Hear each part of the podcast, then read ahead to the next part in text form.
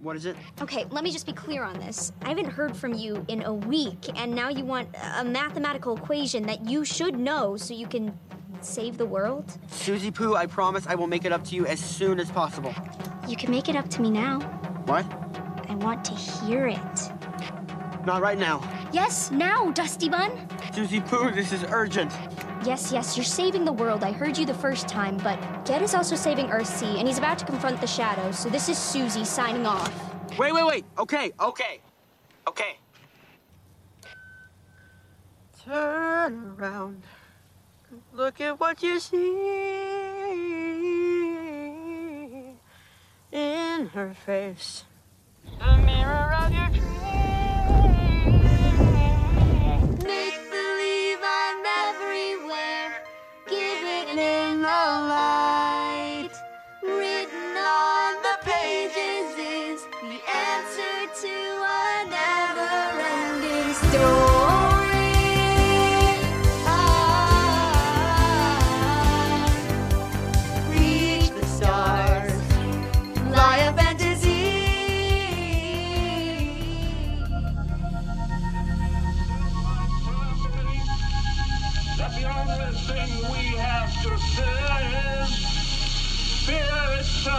No.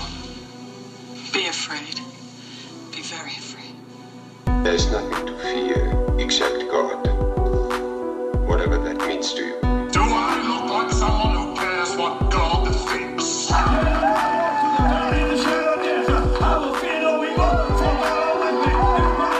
Why do I say this? Because we got Holy Ghost! You're listening to a podcast exploring faith and fear, what scares us and what saves us. This is the fear of God.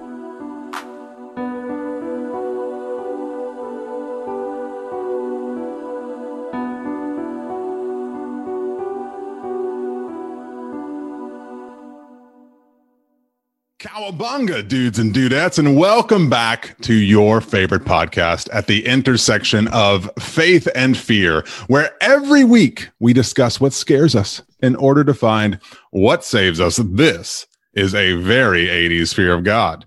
Speaking to you right now is one of your fear of God co-hosts, Nathan Rouse, and typically with me is fellow co-host Reed Lackey. And he was here a minute ago, guys, but his voice sounded a little froggy, which isn't great for podcasting. Frankly, if I'm being real honest, he sounded a little like a Muppet giving birth.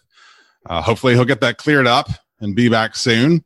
In the meantime, allow me to welcome you into our sadly final totally righteous episode in this little series, a break. It has been before things get heavy again, a series where we're going to be celebrating that era that some of you may have not even been born in but that birthed such wonders as She-Ra, Princess of Power, and Belinda Carlisle's solo career. When the times were strange and the things were stranger, grab your D20 and a can of new Coke and come join one last time until the next time for those fogging 80s.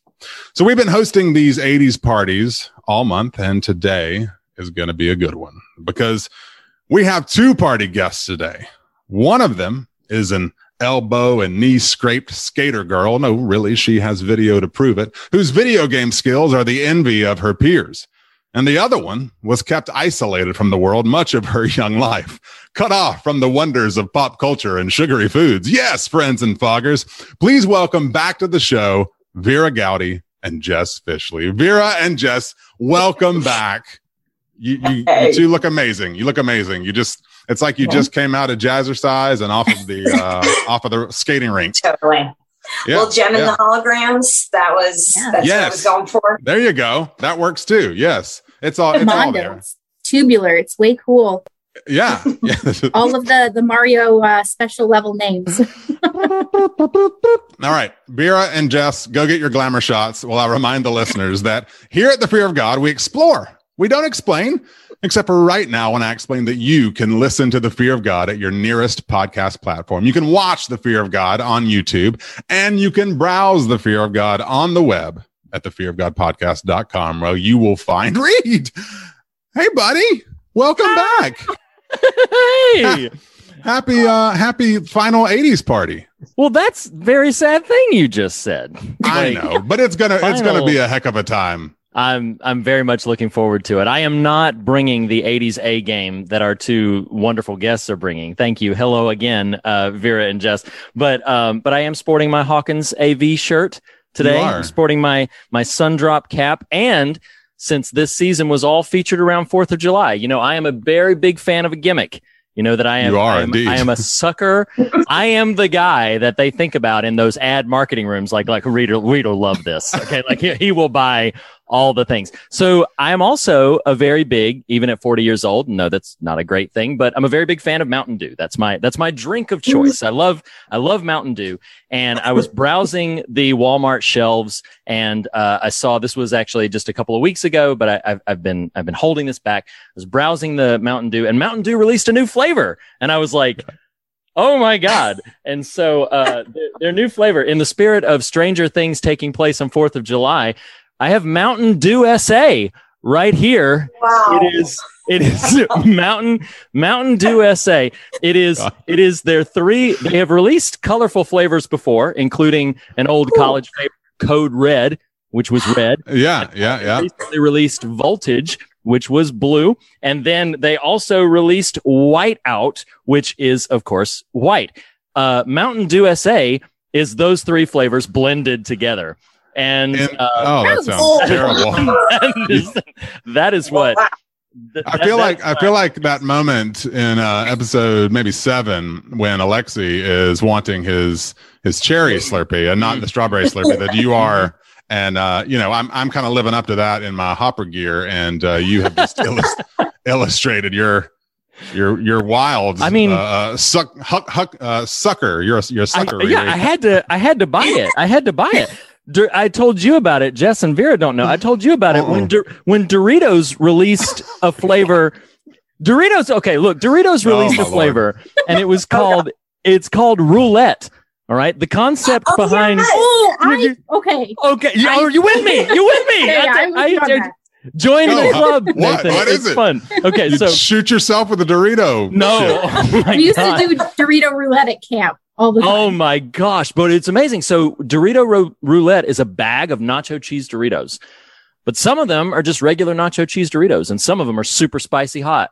And you do not know which chip you will pull out of the bag until you taste it. And I, when I cracked that bag open, I was sitting next to my lovely wife. And when I cracked that bag open, the first three, I was like, ah, these, these are probably all just plain. She was like, okay, I'll try one. And yes, she got, she She got boomed right there with this really bad Your Spicy insides roulette. hate you. Oh man, they your, But your you know what? They're not happy with you. But my spirit is. it's like so- it's like what you just described sounds like old Bertie Bott's. You know, you just like here's, the, here's the snot bean. All right, You just like Um, unlocked a memory. I totally forgot about Dorito roulette. Oh my gosh, it's amazing. It's amazing. So yeah, So- yeah. so Vera, you know of this from the actual product, or Yeah, we used to like we used to buy it um when I was volunteering at camp during the summer, and the Oh, camp awesome. staff would all like after the campers had gone to bed, we'd all play Dorito roulette because what else Oh are you gonna God. do? In the middle of This is the night? let's just let's just pretend that our '80s party right now, out on the uh, con, you know our, our snack table, is Mountain Dew SA, which just feels gross. I feel, I feel like I feel gross even saying it, and uh, you know, and Doritos Roulette, which you know, Oh my god, sure. I'll stick I'll stick with my double double. I'm good. It's awesome. All Oh right. gosh. Well, well, uh, Reed, we've got our snack table, and what are we doing now? Well, you want to let's let's do a little bit of business time before we get into the Oh no! No, no, no. We just, we just super fast business. I'm so excited I about know, what we're no, doing. sup- I I just want to get to it, even know, though our party guests have no idea what we're doing here. They have no and and listen. This is not a this is not a teasing bit. Vera and Jess have no idea what what's about Uh-uh. to happen. So, um, but basically, a, a little bit of business, important business, starting next week. Okay, we are going to be unfortunately pivoting away from the party vibe, pivoting back into the content that you all know and love. So hopefully that's not a downturn. Hopefully it's just more of what you know and love, and we'll still have guests and we'll still have uh, wonderful conversations and hopefully a lot of laughs. But we spent the first half of the year talking about what scares us. Now we're moving into what saves us. As we'd mentioned on our mini-sode that we want to encourage you to go check out, um, that sort of unpacks in more detail the vision behind the series. But the reality is, um, we're broadening this out to more than exclusively horror. And some of you that have already submitted are really like, you've caught awesome. on perfectly because you, you, you know, it's an opportunity to maybe get a little bit personal, a little bit vulnerable, but in that way that we hopefully do, it still feels safe and, and fruitful and fun. Um, and so, uh, submit to us your concept of what saves us. Um, uh, it could be something that is inspiring to you, something that gives you hope, makes you think about things in a new light. Send us those submissions. Go to the fearofgodpodcast.com, click on the banner on the top, tell us your story. I talked to a couple of, uh, listeners, uh, kind of offline who were like, I'm still trying to decide. If, if you really can't decide between two, uh, submit them both and then we'll kind of help feel that out with based on what you've got. You know, you're not limited to just one.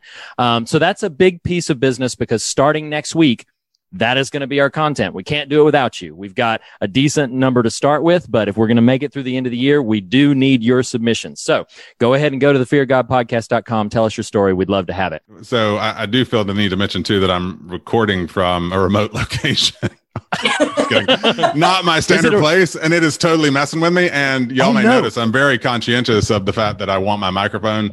Like Hopper is not as hairy a beast as I am, and so I'm trying. This this Hopper shirt does not leave much to the imagination. So I'm Are you trying to make sure that is my microphone and not my chest hair right there No, in, the, okay. in the Okay. image. Yeah. Okay. yeah, yeah, yeah. right. Sure. Yeah, Whatever you have to Vera. tell yourself. Yes, are yes, you yes. um are you beneath Scoops Ahoy right now? Are you in the Russian like yeah, yeah, underground? yeah. I'm in the bunker. That's wow. Yeah, yeah, yeah. I take back what I said. You so are if you fully hear committed. if you hear any shouting, you know, in Russian, Okay. just everything's fine. I'm sure. Not. right, right, right. It's great. It's great. it's all I got, Awesome. Riri. Awesome. No, no, that's good. So, so we've got the business out of the way. It is time to partay. Okay. Like it's 1989. all right. So, um, what, uh, what we're going to do now, we, we've, Nathan and I really felt that there was something that was missing from these 80s parties. You know, we've had lots of fun, frivolity, reminiscing about the mall, reminiscing about different things from the 80s. But the one thing that, that a lot of great parties, especially in the 80s, uh, had that we haven't introduced on the show yet is a really good game night. So, Oh yeah. what I have for us tonight, you oh, had boy. they had no prep, is Trivial Pursuit back to the 80s, Stranger Wow. Things edition. And we are gonna play You're going it. to do very badly at this. we are gonna play it in It's all real right. time. No, It's about having just- fun. It's it's just fun. It's just fun. I have to share though for the YouTube viewers. I have to share the board before I get it all set up. So Oh, this is the board, which is your standard, you know, uh, uh, your regular looking Trivial Pursuit board. Although it's got a boom box, it's got some fun things. But there's an element of this to where if you roll a one, there's a little portal. And you get Wow. shunted to the upside down. Oh, good. And if you are, I don't want to go there. and if you are asked, This and- party and just went dark. like, oh no. and uh, if you, uh, there are also portals that you can accidentally land on in your dice roll as well. But if you are asked a question and you get it wrong, and we're just in the in the right side up world, you just get it wrong. You don't get a pie piece. But if you ask, if you answer a question incorrectly in the upside down, you may lose a pie piece you had already earned. Mm. wow. It is an edge Savage. of competition. So, um, so, so what I figured we would do is just to sort of kick things off and just sort of get the wheels turning. Um, we're going to play four rounds of this through the course of the episode. Okay. We're not going to play the whole game right now. We'll just pivot back into it after a couple. right. So- and, and in the spirit of the 80s, you cannot Google the answer. Okay. No. No, devices No. off camera looking this up. That's right. I can, I can see Jess sitting there like, okay, real quick. I gotta go. I, I got, I'll be right back. yeah, yeah, yeah, yeah. Refresh oh, my what? drink. My, my Let me is just calling get my me. encyclopedias out. Yes, your Britannica. yes, yes, yes. Exactly. um so you're uh so uh, yeah it's time to you know uh it's time to grab your leg warmers pump up your boom box make your hair as high as humanly possible and uh, it's time to it's time to uh, it's time to, to to ramp up the 80s our categories that we're going to be rolling with and we'll do we'll do two rounds this first go round every other one will probably just be one round so um your categories are either going to be and it's either going to be from stranger things season one or two, because when this came out, season three was not out. So it's either going to cover season one or two of Stranger Things, or it's going to cover something from the 80s in the area of movies, TV, music, famous people and events, or Mm. trends, tech, and fun. Okay. Mm, So mhm. something from the 80s, or there is an actual Stranger Things category. Okay. You just made me think of uh, Steve being asked his three favorite movies. Like, the Star Wars, the Star Wars, the one with the teddy bears. oh, what was the one with the uh, Marty McFly and uh, that guy? That, Alex that P. was- Keaton. Yeah, Alex, Alex P. Alex P. Keaton. Keaton. That was re- that was really great. Um, okay, so Vera, I'm gonna I'm gonna give you you uh, you have your choice of pies. It's uh, blue, green, red, or orange. Which which would you prefer to be? Uh, I'm going to go with green. Okay, so Vera's green. Jess, you're up next. You want? It's kind of like a hot pink, actually. It's not a really red, Oh, but yeah, that's definitely. that's Hot you. pink. Okay, Matches right. your background.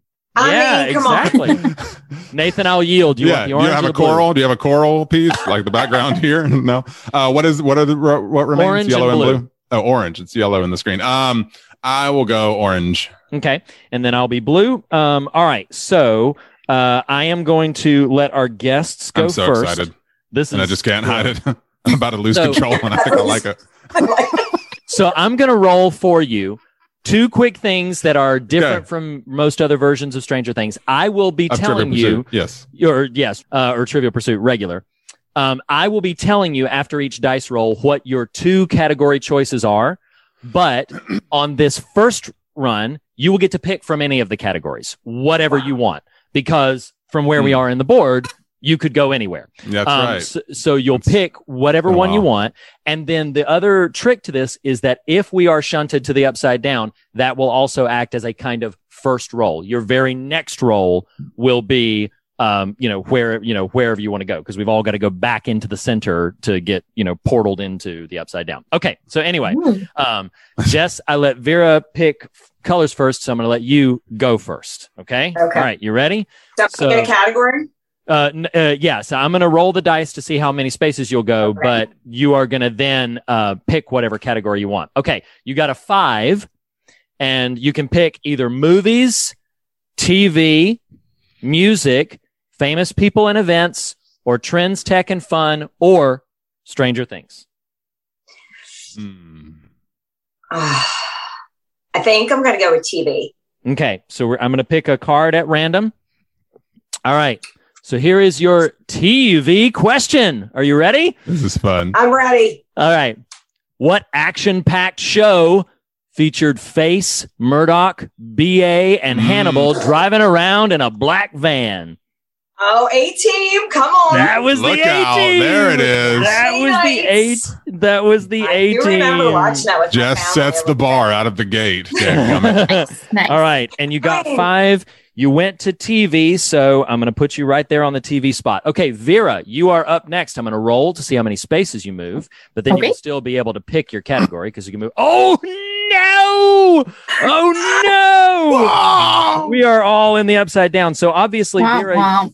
you, Vera, you have no pie piece to lose if you get it wrong. So the stakes are low, but we are all in the upside down. So, that- so that- we, you clarify? Bad, you, you may have you may have said this. It- It's all good, Vera. Um, uh, can you earn pie pieces whilst in the upside down? Oh, absolutely. If you get Okay, it right, yeah. you will get a pie piece. Yes. So, all right. but if you so- got us there and lo- and miss it, you lose a pie piece. Correct. Okay. Yes. Okay. Yeah. hmm Um, so, uh, Vera, same thing. Movies, TV, music, famous people and events, trends, tech, and fun, or Stranger Things. Movies.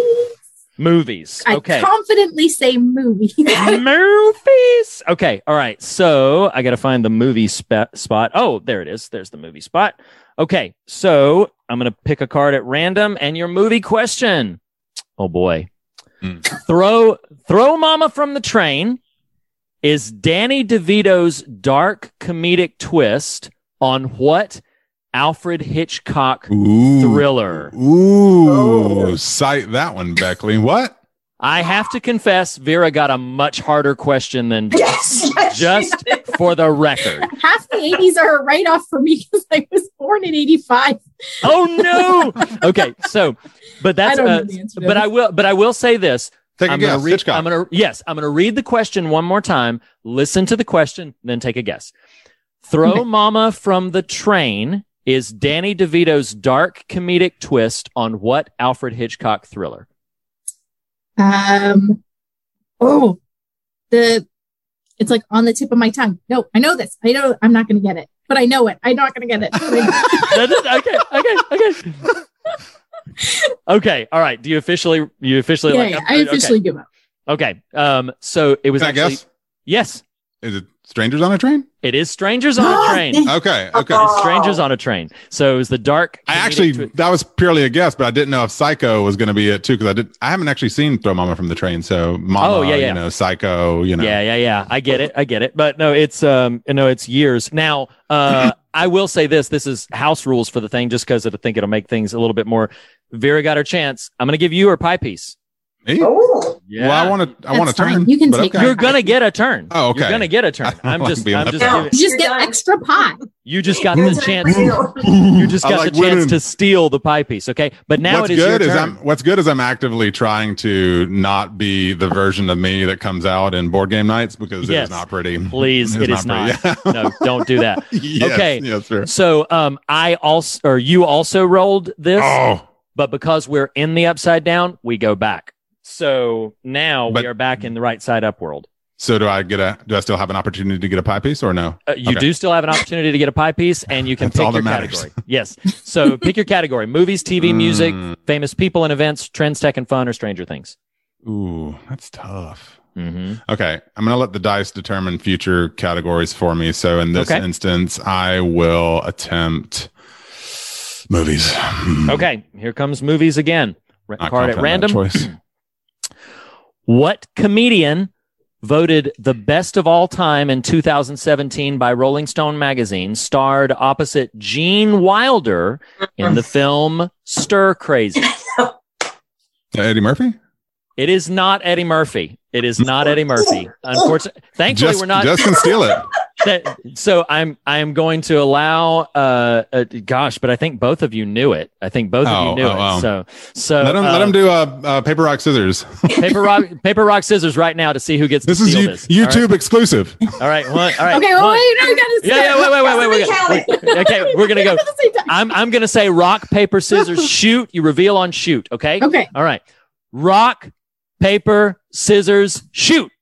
What do you have, Jess? what do you have, Jess? Oh, okay. Let's do it again. Let's do it again. Okay, ready, ready. Oh my All right. gosh, this game's gonna take forever. All right. Rock, paper, scissors, shoot. Okay. All right. So Vera, what is it? Was it Robin Williams? It was not Robin Williams. Oh, Jess, dang. Jess, Richard Pryor. it's Richard Pryor. Wow. Jess gets the pie Wow. piece. Jess gets the pie piece. It was Richard Pryor. Okay. That's right. I'm the oldest one here, so I think you know, it's working in my favor. Okay. Um, all right. So I rolled a two. Um, I can go anywhere. I am gonna. I'm gonna pull a Stranger Things. This is this is Stranger. Right. This is Stranger Things. So I'm gonna pull Stranger Things. Um, all right. So the Stranger Things question is: What store did Joyce buy her Christmas lights from? Was it Bradley's Big Buy, Melvald's General Store, or Radio Shack? I'm gonna guess that it was. Um, I want to say Radio Shack because I know Radio Shack was in the show, but I'm wondering if she bought it from another place. All right, so I'm gonna guess Radio Shack because I know Radio Shack was in the store, but it, or show, but it might have been from one of the other two. So I'm don't say it out loud if you're if you don't. Get okay. it. I'm gonna reveal it. I was incorrect. So if somebody wants to Oh. steal, uh, okay, Nathan, I see your hand. Uh, what was it? Mel Melvald's or whatever it's called. It was Mel- Melvald's. Mel's Diner. pie That, piece. where she Nice. worked, right? Yeah, that's where she works. Okay. 'Cause She had all she right. had well she had to get the front on her money for the phone, but then she went Right. back. And the phone, All yeah. right. All right. So the status, we're going to do another round right now, then we'll move on with the episode. But the status right now is Jess and Nathan both tied with two pie pieces. Vera, you and I, sadly, sadly zero. So, okay. All right. Jess, you're up again. Uh, oh, you sent us to the upside No. I'm about. Oh I wait, yes, I'm gonna overtake you. Yeah, you got to Yeah. lose Oh, one. Now, no. now If you that's get the thing. wrong. You have There- titles. So now there's Feature pressure. Now there's pressure. You can still pick any category, but there's pressure because if you get it wrong, you lose one of your pie pieces. So, um, so which one do you want? All right. I think. I mean, I hope this isn't totally lame, but I'm, I'm I want to win, so I'm going with TV. Okay, no, that's cool. That's cool. TV. Okay. Oh my gosh. What show about a real American hero ended episodes with the helpful life lessons and the line, knowing is half the battle? No. GI Joe. A real American G.I. hero. No, that's right. Yeah, yeah, yeah. I was gonna say. Real G.I. Joe's- American hero. G.I. Joe's there. Oh, it's so great. great Okay, little all right. movie too. I have brothers, so that's Yeah. Oh, I yeah, yeah, yeah. I am all a brother. stuff. So Okay, Vera. man. You have three, but we're in the upside down, so you can still pick your category wherever you want to go. So, if, unless you need me to read it again, I won't read all the categories from here on out. So, which one do you want? Um, let's go Stranger Things. Okay, Stranger Things question for Vera. Here we go. Who said to 11, I just feel whole, like a piece of me was missing, and now it's not? Just feel whole like a piece of me. Was it Hopper? Honestly, Hopper is who I thought it was. It is not Hopper. Is it? Is it mine? So I'm going to say the line we- one more time. if we guess and lose, do we and miss it? Do we lose a piece? Oh yeah, yeah. If you take the Oh, risk, okay. you take the you. Hmm. Yeah, yeah. Come on, like we're in the upside down. If you take the risk, you're gonna you're gonna feel the penalty. So it's your call. Nice No- try, Nathan. so is I gotta anybody- know. I gotta know. You know. Okay, all right, What, what rules we're playing with? Okay. all right. So are you trying to steal, or are we moving on? No, no, no. I- okay, all right. confident, that's That was actually uh, from. I know this is Nathan's favorite episode. From uh, it's Kali from uh, the season two. So We're, this is meant to be a fun episode. Forgot about Kali. I know. Uh, yeah, I would. Intentionally. I would never have. it. Yeah. I would never have pulled her name out of there. I would. I just that would not have happened. Okay, Nathan, you have gotten a four. yes, sir. Okay. So we're in the upside down, and you haven't gone yet. So any category. hmm. I mean, dang. She got G.I. Joe. That's simple. Just get Uh, it easy. What's what is up with TV. this? TV. Okay, TV. Here we go. A commercial for what candy shows a kid asking Mr. Owl how many licks it Oh. takes to the Uh, get to the Tootsie, center. Toots- Tootsie Roll Pop. Tootsie Roll Pop. Tootsie Roll Pop. Okay, so One? that is uh, so Two? so that is correct. That is correct. I'm going to affectionately. I'm going to affectionately. Oh. Nathan referenced earlier Mhm. the version of him that usually comes out on Trivial Pursuit. He gets that pie piece. Okay, he gets that pie piece. Is it a Tootsie Roll? Tootsie Roll Pop? Is it? It? It's just a Tootsie no, Pop. it's just Oh. Tootsie Pop. I'm Oh, okay, giving it okay, to you. Okay. But Nathan would friend. not have given. You're a I'm just friend. letting No. you know. no, it's not. There's a version. It's okay. There's a when, when the day comes that the fear of God community sits down all together and does this. Oh no, I would I wouldn't let me get that one. no, it would be like, nope. It, you didn't say Tootsie Nope. Pop. You said Tootsie Roll Pop, and that's Yes. not right. So Yes. no. it's not what the card says. It's not what the card says. yes, it's it's a true story. Okay, all right. So my turn, and then we'll move on to other things in the episode. Okay, I'm sending us back. I'm sending us back into the normal world. That ain't right. Okay, I know Oh, no, that ain't right. That's so right. That's so right. Okay. Um, you know what? Uh, uh, yeah, Stranger Things, whatever. I'm gonna go movies this time. I want to see what it's in. Oh crap. Okay. Um, in Blade Runner, what? Oh, what term is used for the human-looking androids? Uh, I believe it is replicants, and I am right. So, okay. All right. In Blade Runner, the term for the human looking androids is replicant. So that ends our first session of it. We will have three more through the run of the show. But right now, Good Jess, game. Jess and uh, Nathan are tied for first with three pieces. I just, by the skin of my teeth, got one. And Vera, we believe in you. Okay, it's going to come through for you. Your Um, faith is misplaced. It's okay. You win. Nathan- You you you automatically get a pie piece for your costume. Yes, Reed. yes. Uh, do you want? Do you want to take us through the next Yeah, part? Let's let's do it. So so party goers. Uh, you know, we've been we've been TV guide posting Stranger Things all month, and we've had a bunch of poo pooers on the show. Uh, Wow. a few fans, a few fans, but we wanted y'all on here because you were like, yeah, yeah, we're fans, and uh, I don't, I like to let my my Stranger Things season three fan flag fly, and so what better company than you guys? But um, as we have done uh, with our guests this month, as it as far as Stranger Things goes, take you know a minute, two minutes, whatever. Uh, talk a little bit about your experience of the series as a whole, maybe the context, a little bit of context of how you experienced it, and or what your feelings were as you went along, leading up to season three itself. Vera, I'll, I'll start with you. What what is your fandom like as far as Stranger Things goes? So I loved season one, like most people. Um, season two was a, a dip. It was it was fine. Season three brings it not quite to season one level, but back up again. I like how it's campier. Like that's I love campy horror. That's my thing. There are a lot of Evil Dead Army of Darkness references this season, which is my jam. Mhm. Um, so yeah, it gets it gets bonus points from me for just the extra cheese factor this season, honestly. Nice, nice. That's awesome. And and what about you, Jess? Um, I just love 80s. Like I had said, I'm the oldest one here. So I was born in 77. So I was definitely a kid of the 80s, three to 10, and then a teenager of the 90s. But I had an older brother who was seven years older than me. And I just feel like I was always, you know, trying to, I don't know, I was just always into the stuff like dressing up like this. Like, I mean, that's pretty much what I would That's try just to do normal as for you. 10 year you know, basically. So this is not much different. So I think anything set in the 80s, I'm, I'm not going to lie, I'm, I'm drawn to. Um, and I, like everyone, I feel like it's repetitive to say season one was so good. I liked season two. I will totally like Own it. Own it, claim that. Like, Me too. and I, um, I will say now, and you will see this as we go, I'm not a true critic. Like, mm-hmm. I like something or I don't, and typically I don't analyze super heavily. And so I think it allows me to like things more sometimes. Like, I so enjoy hearing how you guys pull things apart and look. Mm-hmm. I feel like it makes me a smarter watcher and reader and listener. But I just think it's so fun. Like it reminds me, like I loved read, reading. I hated the movie mm-hmm. Ready Player One. Anything that just kind of brings up all those memories and things you forgot. Um, so I think that whole backdrop has me, and I feel like the story is great. Like I've I've enjoyed the story through all three seasons personally. Yeah. Yeah. Awesome. I agree.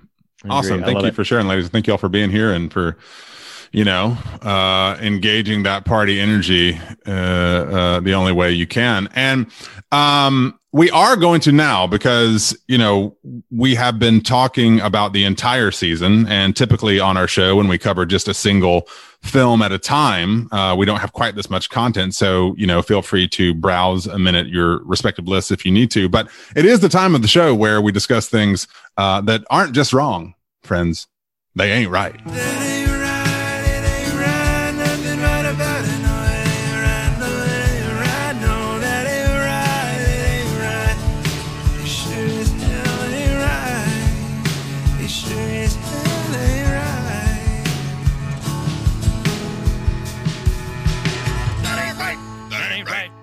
That sure as hell ain't right. Today on That Ain't Right, we are going to be discussing the entire season of Stranger Things season three. Uh, if if we decide we want to do more than one round of this, we can do it if we have to, if we have some hanging out there. But uh, in general, four will probably get us where we want to with some maybe honorable mentions thrown in the mix because that's just what we do. Um, Reed, I'm gonna start with you. Yeah. Oh, you're gonna start with me? Okay. I'm gonna start right. with you. All right. What would you? What would you? As you've scanned your that ain't right list, and I don't know, were you making one as you went for the whole season? You know, what are what is at least one that kind of rises to the surface for you? So I what's funny is I didn't quite make a you know like a, a specific list until we got to this episode. Um, so I can remember what was in mo- more of the back half, but to me, still the biggest that ain't right moment, both in like raising the stakes, grossness, fear factor, everything was the Hawkins population leaving their respective spot at the fair, making their way to the central location where the mind flayer was manifesting, and then glooping down into like whatever. Ooh, Isn't that Gwyneth Paltrow's website? ooh maybe. Glooping. I know. I know. I'm just Oh, kidding. okay. So, but uh, but basically, like doing that to you know pulling it all together, Yeah. Like so that yeah, the melting people. Yeah. yeah, the Yeah. melting people is still my number one. That ain't right for the show. Like It's really. I se- mean, season. Yeah. watching episode eight last night, and and this is not at all on my that ain't right list, but even just watching the monster in action, eh, if you when you start really thinking about it, you're like that. That is so nasty. It's disgusting. It's, so just- gross. It's just bile and refuse in you know, like given form, like coming Yeah, towards yeah, you. yeah. It's just absolutely disgusting. Yeah, it's awful. Yeah. So that's my number one. That ain't right. Number one. That. What, uh, what about you, Jess? So I think it's, I'm not sure the number of the episode, but it's once 11 has been attacked and has the issue, has it in her leg. And Mhm. I believe you know where I'm going with this. When Oh, yeah. Jonathan goes for that knife to Uh-uh. her shin. I mean, I have um banged my shin bad. Like I was doing a box jump, Nathan. It was, it was Sure. and I totally busted my shin. A, I've never felt pain like that, and then so it, a it brought back that memory, and then Sure. just you know the thought of like anytime someone comes to you and is like, "Wait on this stick," like Yeah. you know what's about to happen. It's Yeah. going to be Nothing good. Nothing good ever came from someone saying bite on this, you know? it's like, mm-mm. That ain't I mean, that alone is that ain't right. It's like right. that part. it's just so bad. And I watched it with my kids um, who are 18 and 14. And yeah, they were just like losing their minds. Like as soon as he went to go get the, they're like, no, no, you know, it was, Well, it's great. I mean, the I mean, anticipation. Uh, yeah, and that, that. that- I mean, I think that's the thing. You're like, it has to be done. Like, could I do that to mm. another person? I don't think I could. Personally. Well, there's a reason and- I'm not a surgeon. and full credit to Eleven, and I would say to Millie Bobby Brown's performance in that scene when she's like, "Nah, nah, I got this," and just like does her own psychic surgery on her friggin' wormy leg thing. That's disgusting. that ain't Oh, right. Lord. Yeah. That ain't right at all. What about you, Vera? that ain't right is how I feel about the leg. Um, um, I'm gonna go with um, spoiler alert: Billy's sacrifice.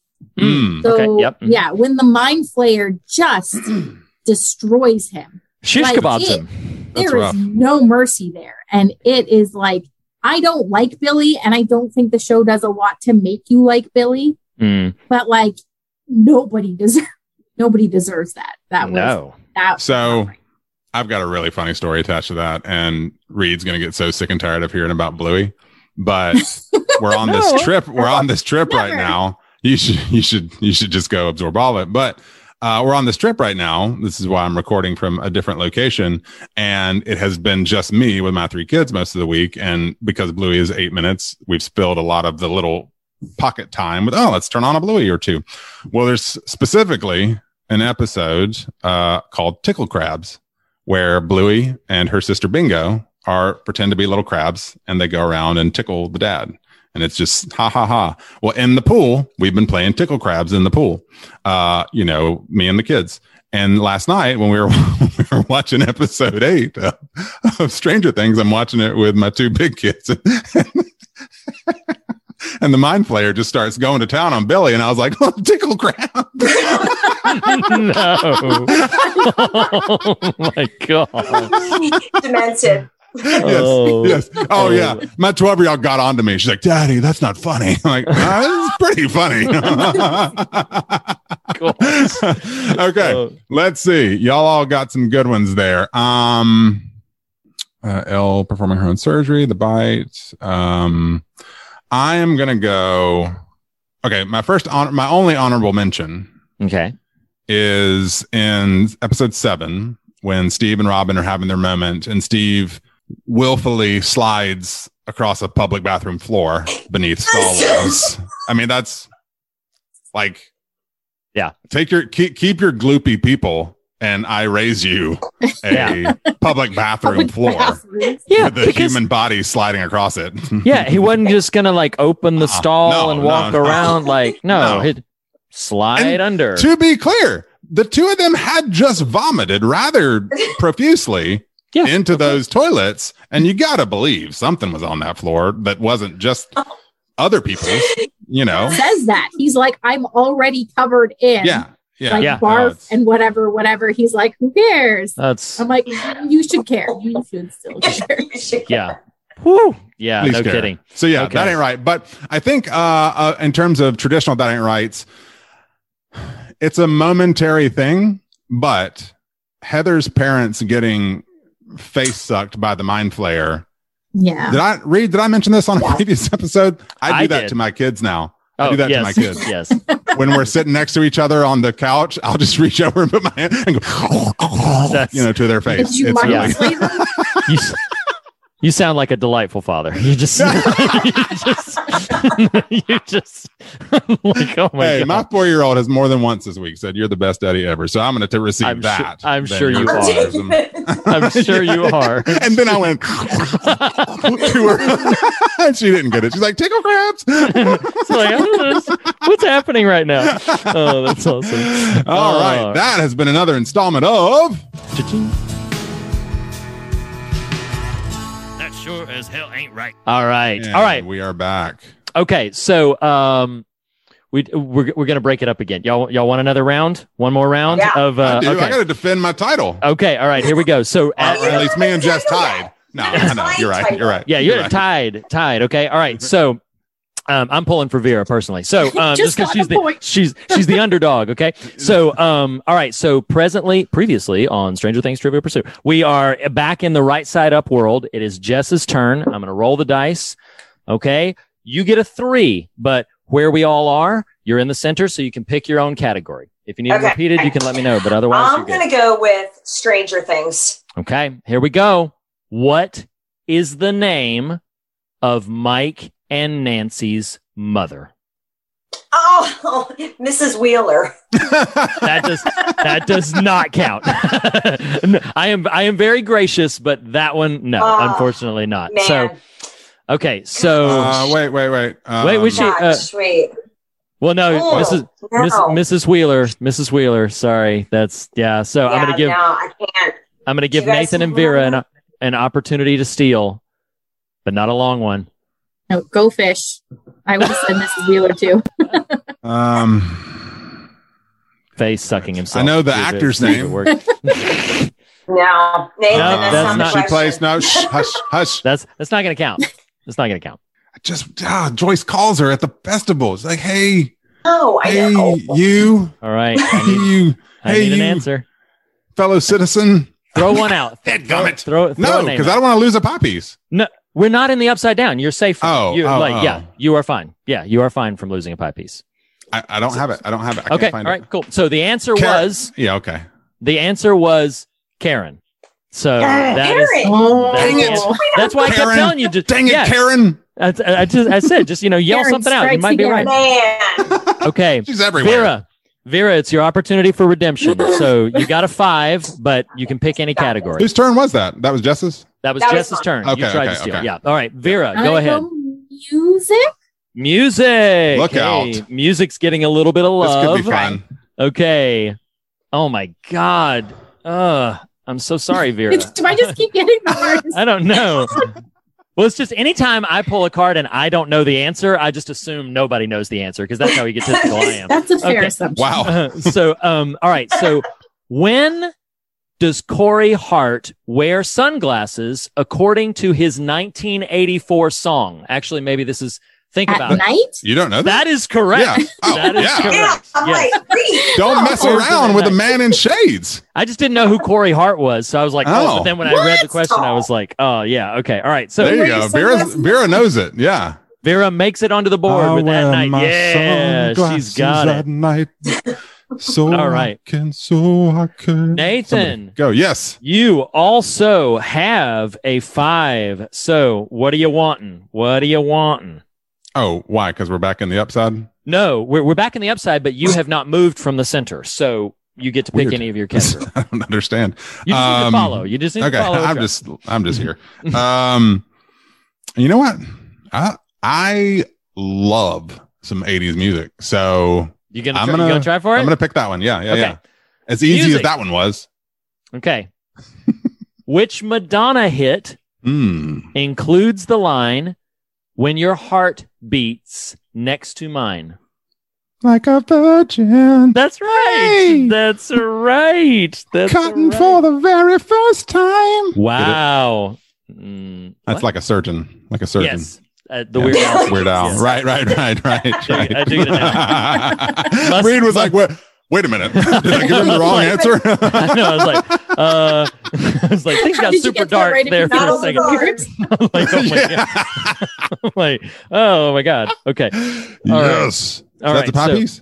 That is a pie piece. All right. And with that, you have you have presently taken the lead with that. So Okay. All right. So I am going to go. I'm going to go for one of the ones that have not been done yet. So I'm going to go for uh, famous people and events, just because we haven't done one yet. All right. So famous Good luck. people and events.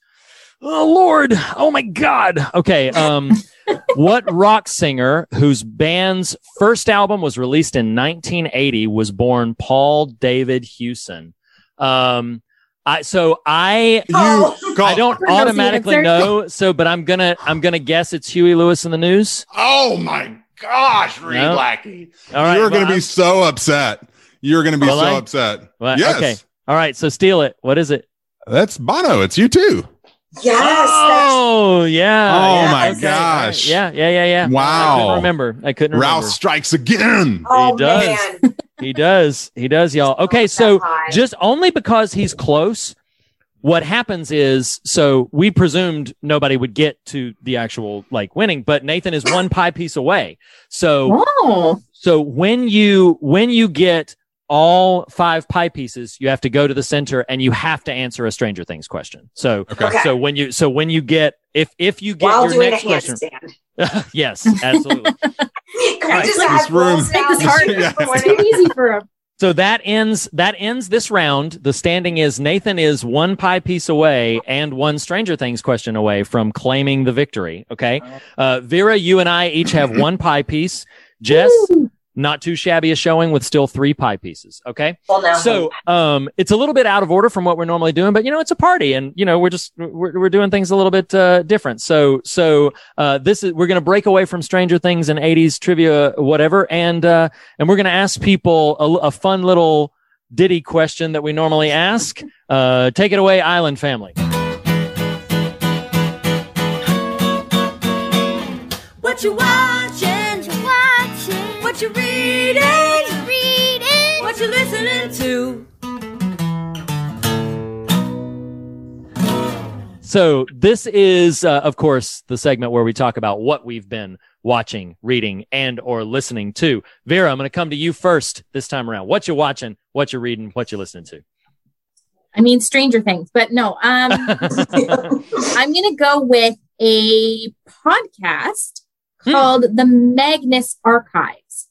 Ooh. So it's a horror anthology podcast. They just wrapped up their fifth and final season. Oh, so if wow. you wanted to listen, you, you have all of the episodes available to you. Okay. Um, but it is about the Magnus Archives, which is an institute that investigates paranormal events. And they are going through their files and recording the stories on tape, which is the backdrop for why you are hearing these different horror stories. And then there's an overarching story having to do with the Magnus Archives. But it is some of the best horror stories that I've heard in a very long time. Um, Wow. It's really, yeah, it's really entertaining. It's really gripping kind of radio theater. So I highly recommend the Magnus Archives. I found it because I uh, used an audio on TikTok that was really creepy and became popular with like the clown core crowd. I don't do Wow. Oh, okay. but the audio was like super super creepy and then i was like where is this from and then i found this podcast Wow. Wow. Okay. That's- wow. Cool. The Magnus Archives. Quite a rabbit trail. called. Yeah. All right. All right. I might I might have to I might have to seek that out. I love me a good creepy podcast. That's why Oh, that's you why we started one. So yes, like, like so this first first number one on the list of creepy Second Magnus. Archives. Yeah. Thank you. Thank you very much for that. Jess, what you've been watching? What you've been reading, listening to?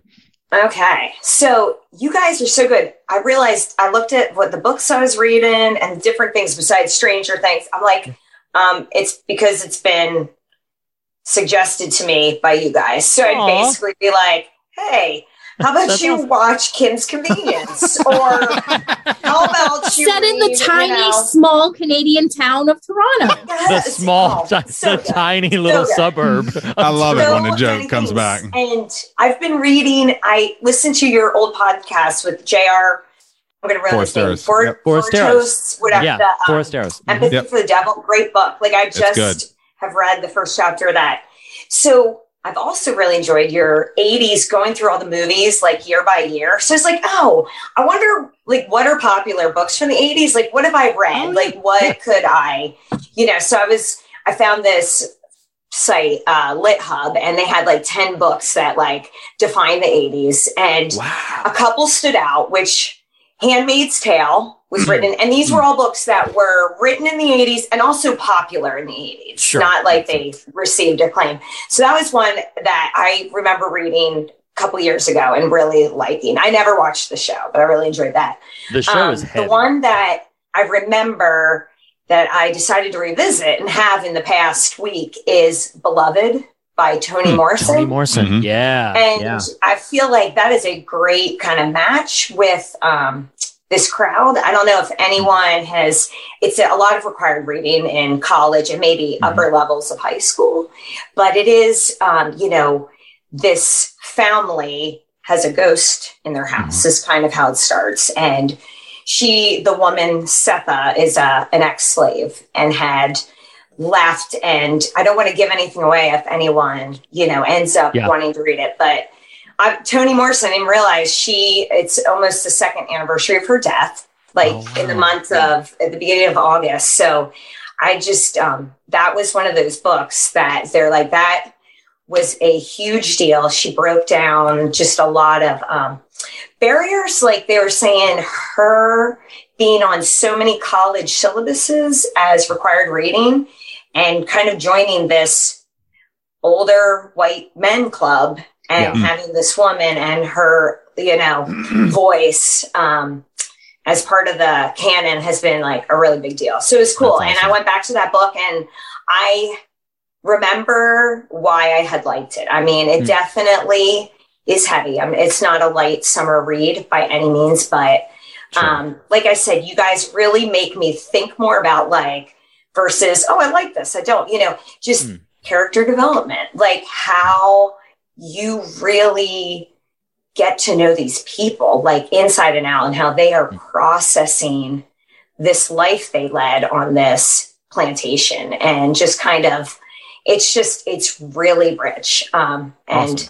and quite heavy so Awesome. No, uh, you know what's funny is I act- I actually have seen that movie. The movie was directed by uh, Jonathan Demme, who directed um, Silence of the Lambs and Philadelphia. Um, and but it's been years since I've seen the movie. I've never read the book, so uh, I I might have to take that on and go ahead and read that. Um, Nathan, I'm gonna come to you next. What you what you been watching, reading, listening to? What you doing? Not a whole lot. He's like, oh crap, Um, I didn't prepare. I actually I actually was going to mention one, but it might be a submission of a person on the show, on the podcast right now is uh, uh, what says it. So I, I will not do that. But um, I was racking my brain. I was like, what? I know we were watching something. My wife and I did just watch. I think it was seven episodes. It's a full the full season of Mare of Easttown on HBO, Mm. um, which is really good. There are a lot of ways it's very uh not out of the box in terms of what it does. In other words it's kind of a mystery story slight procedural aspect to it you know kind of broken central figure sort of maybe putting her life back together kind of tropes. But uh, three things that really set it apart. Uh, one is the service they give to the entire world the character occupies. In other words kind of every th- there are no secondary characters. There's all just this this richly embodied and inhabited world that she operates in uh the she uh, being kate winslet. Uh the second thing of course is the performances as mentioned kate winslet but also man gummit jean smart is so amazing and she plays her mom in it and that relationship just crackles uh, those two performers on screen just really soar every time you see them. Uh, and the third thing that I would say really sets it apart is that it does a lot of things you expect from a show like it. In other words, it's very, it's got some darkness baked into it. Uh, it's got some melancholy, some, some kind of sadder aspects to it, but it has a really soft heart by its end and, and a really, uh, grace filled kind of delivery of what it does in, in a way that you're like, huh, I'm really, as someone who actually likes occasionally those darker stories, you know, like, oh Yeah. man, true detective type of stuff that's just really effed up. you forget, oh wow, you don't have to have it all be this, you know, uh, this this stone around your neck. Uh, Right. type of type of viewing, and so I really found that refreshing. So yeah, I, I definitely would recommend Mare of Easttown again. It's only seven episodes, um, and and honestly, it's not, despite some of the darker elements, it's not aggressively so. I mean, it's Yeah. it's it does enough with what it has to kind of let you know, oh, this is a sad story, but uh, has a really lo- real loveliness to it. Anybody else watch that? So, well, Southeast Pennsylvania. I mean, I, I haven't know, watched yeah. it, but I You- believe Wawa is mentioned. Well, for you specifically, so um, the, I reference this a lot on the show, the Watch podcast. Uh, uh, Andy Greenwald and Chris Ryan, uh, who are kind of pop culture, but TV specifically on that show, they are Philly folk by birth, and they ha- they had Kate Winslet on twice. Oh, specifically for Mare and they t- you would love those conversations jess because it's about Yeah. the touch points culturally in that region and how Well, like the, the accent the accent her they use on the show. yeah what- yeah. It'll Yeah. kind of it'll kind of jar your brain if you're not from there or never heard it. You're like what did she say? Um just this weird delivery on the o's uh which you're probably very familiar with but i had no clue. Existed but anyway yes Mare of Okay. So uh, my my wife actually watched that. My wife is on her summer break Okay. right now because she's a teacher, and so she has more disposable time than I do, uh, just typically. So uh, she watched it and and also said, "Reed, I think you would really like this show." So I've I've been meaning to check it out. I all of these recommendations, I I definitely want to give it a shot.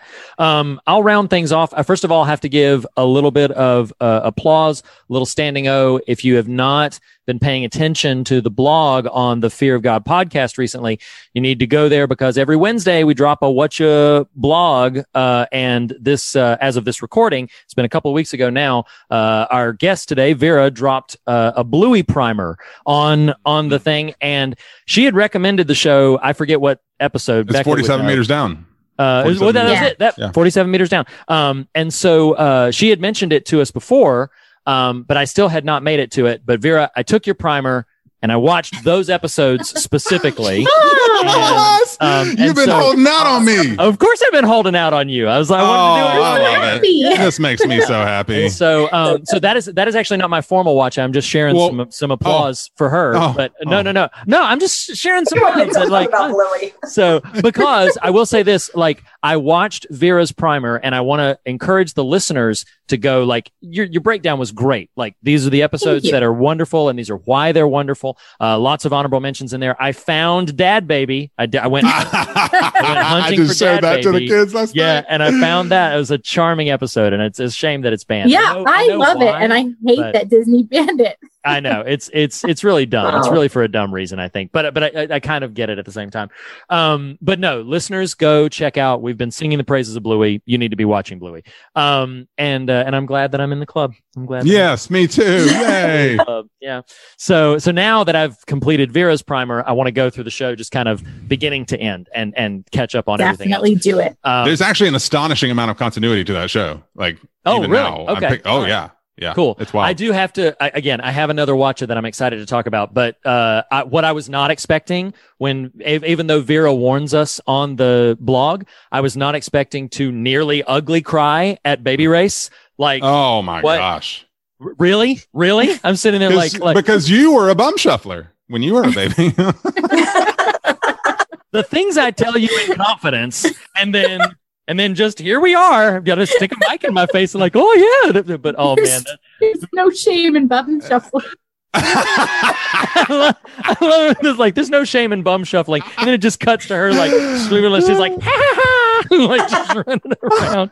Um, so, um, but no, no, no. So yeah, lots of love to Hmm. Love Bluey. My, um, my formal whatcha is I have already mentioned on this episode what a sucker I am for a gimmick, and Oh, boy. nobody does media entertainment gimmick like Netflix. Um, Netflix are you know prone to dropping an, an ad for ten Clover, you know, for Cloverfield Paradox, and then airing the movie that night. You know, like Netflix is all about the gimmick. Well, what they've done now is, and it had been talked about for a while. It's been known that these that this was in the works, but then they just sort of decide, hey, here's what we're going to do for July: um, a trilogy of horror Hmm. films. Mhm. And uh, as of this recording, Two of them have been released and two of them have been watched by me as of this recording. Tomorrow, the third one drops and I am extremely excited.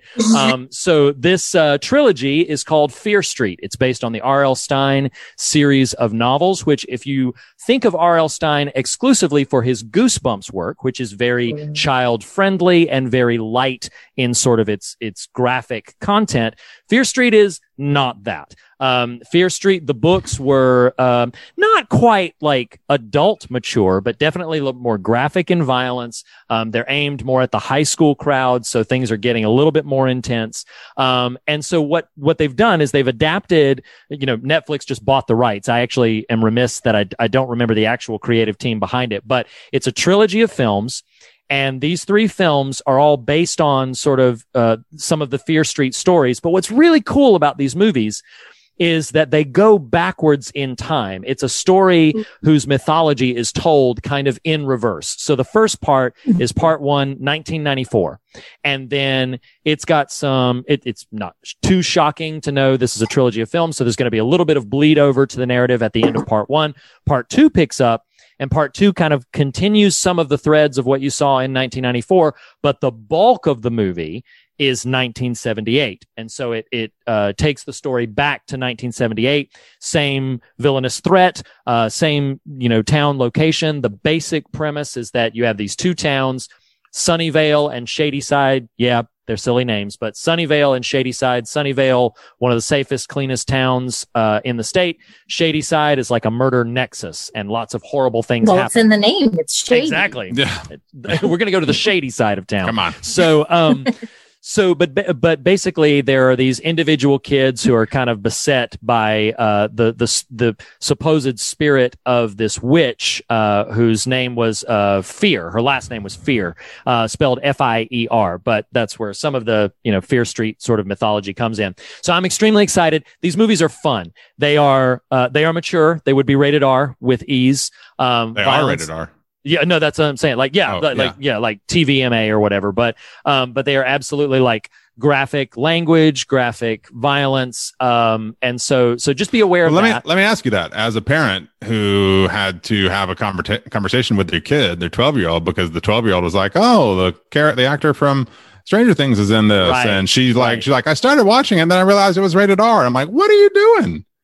so, but she keeps pushing. She's like, Can we watch Beer Train? No. So I know it's rated R. It's not TVMA. It's actually actively rated R. But oh, I thought it was TVMA. and- Okay. Yeah. mm-mm. In in your estimation, these two, it's pretty rough Um, it's pretty rough. Like, or rough like, enough.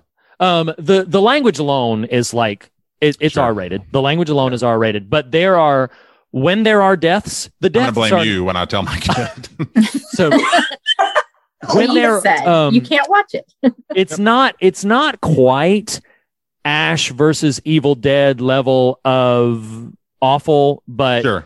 but um the deaths are violent they're Like they're the violent and they and and they have no no um but they have some uh they have some practical effect fun Okay. with the deaths so it's it's pretty graphic um there's Hmm. also it, it, in what i've seen it's it it's not like super extreme but like there's some there's some sexual content as well so Sure. so just Yeah. you know like it's it's all the things but um it's got a great my one big complaint about it and it's not even a big complaint but my my critique is because they take place in different eras 94 78 66 um, it's almost like the the people who picked the soundtrack for this could not narrow down how many songs they wanted to throw in. So you are just assaulted with like a barrage. like every, it- like in three minutes, I think I saw I counted like five songs that I saw. Okay. I heard a short clip Wow. of, and I'm like, holy cow! I get it. Okay, this is the 70s. I get it. You're listening to Cat Stevens. I've heard half of his gold album now. Will you please like move on to the you know? I was like, but um, but the movies are super fun. There's a great energy around them. Um, it, so if you like that like slasher kind of vibe, uh, these movies are really fun, and I'm really looking forward to the third one. I hope the third one lands in a really solid way. But yeah, that's the Fear Street trilogy on Netflix. I, Nice. I highly love it. It's on my Yeah, let- queue. I loved reading Fear Street when I was a teenager. So okay. very There's lots of, and and I think they've done a decent job of throwing nuggets in. So the stories are based around like more of a singular central plot, but there's lots of nuggets in there that I'm seeing. I'm like, oh, okay, all right, that's a wink. So if you read a lot of those books, I think you'll probably have lots of little Easter egg things of like, oh, that's that's cool, that's fun. Very Yeah, cool. you'll enjoy it. I think you'll like it. So, all right, so that has been another installment of Take Us Away, Island Family. You watching? What you watching? What you reading? What you reading? What you listening to?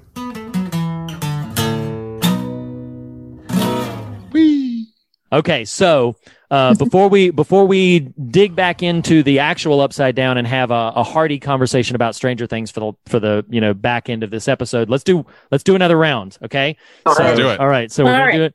All right, so we're gonna do another round. All right, here we go. Um, all right, Jess, you're Stretch up. You've out. got we are in the right side up. Uh, and Jess, this time around, you're actually going based on how you roll. You're going to have two different selections instead of everything Oh. goes. All right. All right. So your choices are either, either TV or music. Only those two Mm. choices based on where you are on the board. Either TV or music. All right. I'm going TV. I'm going TV. Okay. All right. On a 1982 episode of Late Night with David Letterman, what Oh. TV star, what TV star threw coffee at pro wrestler Jerry Lawler after Jerry Lawler slapped him? I knew the answer to this question. Wow. All right. Yeah. I'm surprised. I I'm mean, surprised. wait, okay. So it's a pro wrestler. Wait, say it one more time. Okay, so uh, on a 1982 episode of Late Night with David Letterman, what TV star? You looking for a TV star? What TV star threw coffee at pro wrestler Jerry Lawler after Lawler slapped him? Gosh, I have no idea. Okay, so you, you calling it? I'm calling it. All right. Anybody have a steal? Mm-mm. Okay, I'm going to throw out one hint, give you a chance at redemption. It was featured in the movie Man on the Moon. Mm. Unfortunately, that's not helping. okay, no worries. All right. So for the sake of for the sake of expediency, it was Andy Kaufman. He's the star of Taxi, and um, and he was doing this big wrestling gimmick, and he and Jerry Lawler had worked out the bit. Nobody else knew it was a a bit And we're like- except the pair of them, but they had worked it out. Um, all right, Vera, you are up. Now Okay. we were in we were in the right side up, Jess, so you didn't lose a pie piece. We're in the right side up. Okay. Oh, but not for long, everybody, because because we're going back to the Man. upside down. Oh My turns God. are cursed. It's it's so rough. It's so rough. Okay, so now, but because we're back in the upside down, we all got portaled in. You can pick your category anywhere you want to go.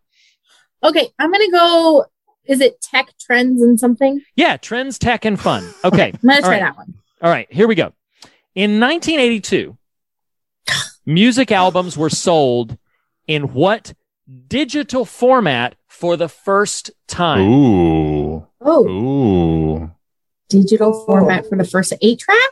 Is The answer is not eight track. Oh, I don't somebody, know. Somebody want to try to Oh. steal? I'm gonna I'm gonna go on a limb. I'm going crazy. I'm gonna That's say not floppy disk.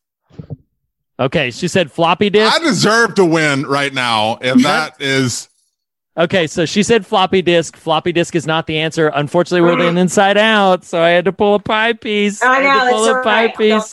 Um, so Nathan's dying. all right, I'm I'm but gonna. I mean, give- do you get the opportunity, Reed? I feel bad. You- No, I- that- no, I'm, okay. this, I'm I'm having fun, but I am gonna Okay, say good. I'm gonna I'm gonna give you a chance. Go ahead, go ahead, Nathan. Vera, Well, no, I think. what- say what you were going to say. well, just I Did I say Vera- it already? Sorry.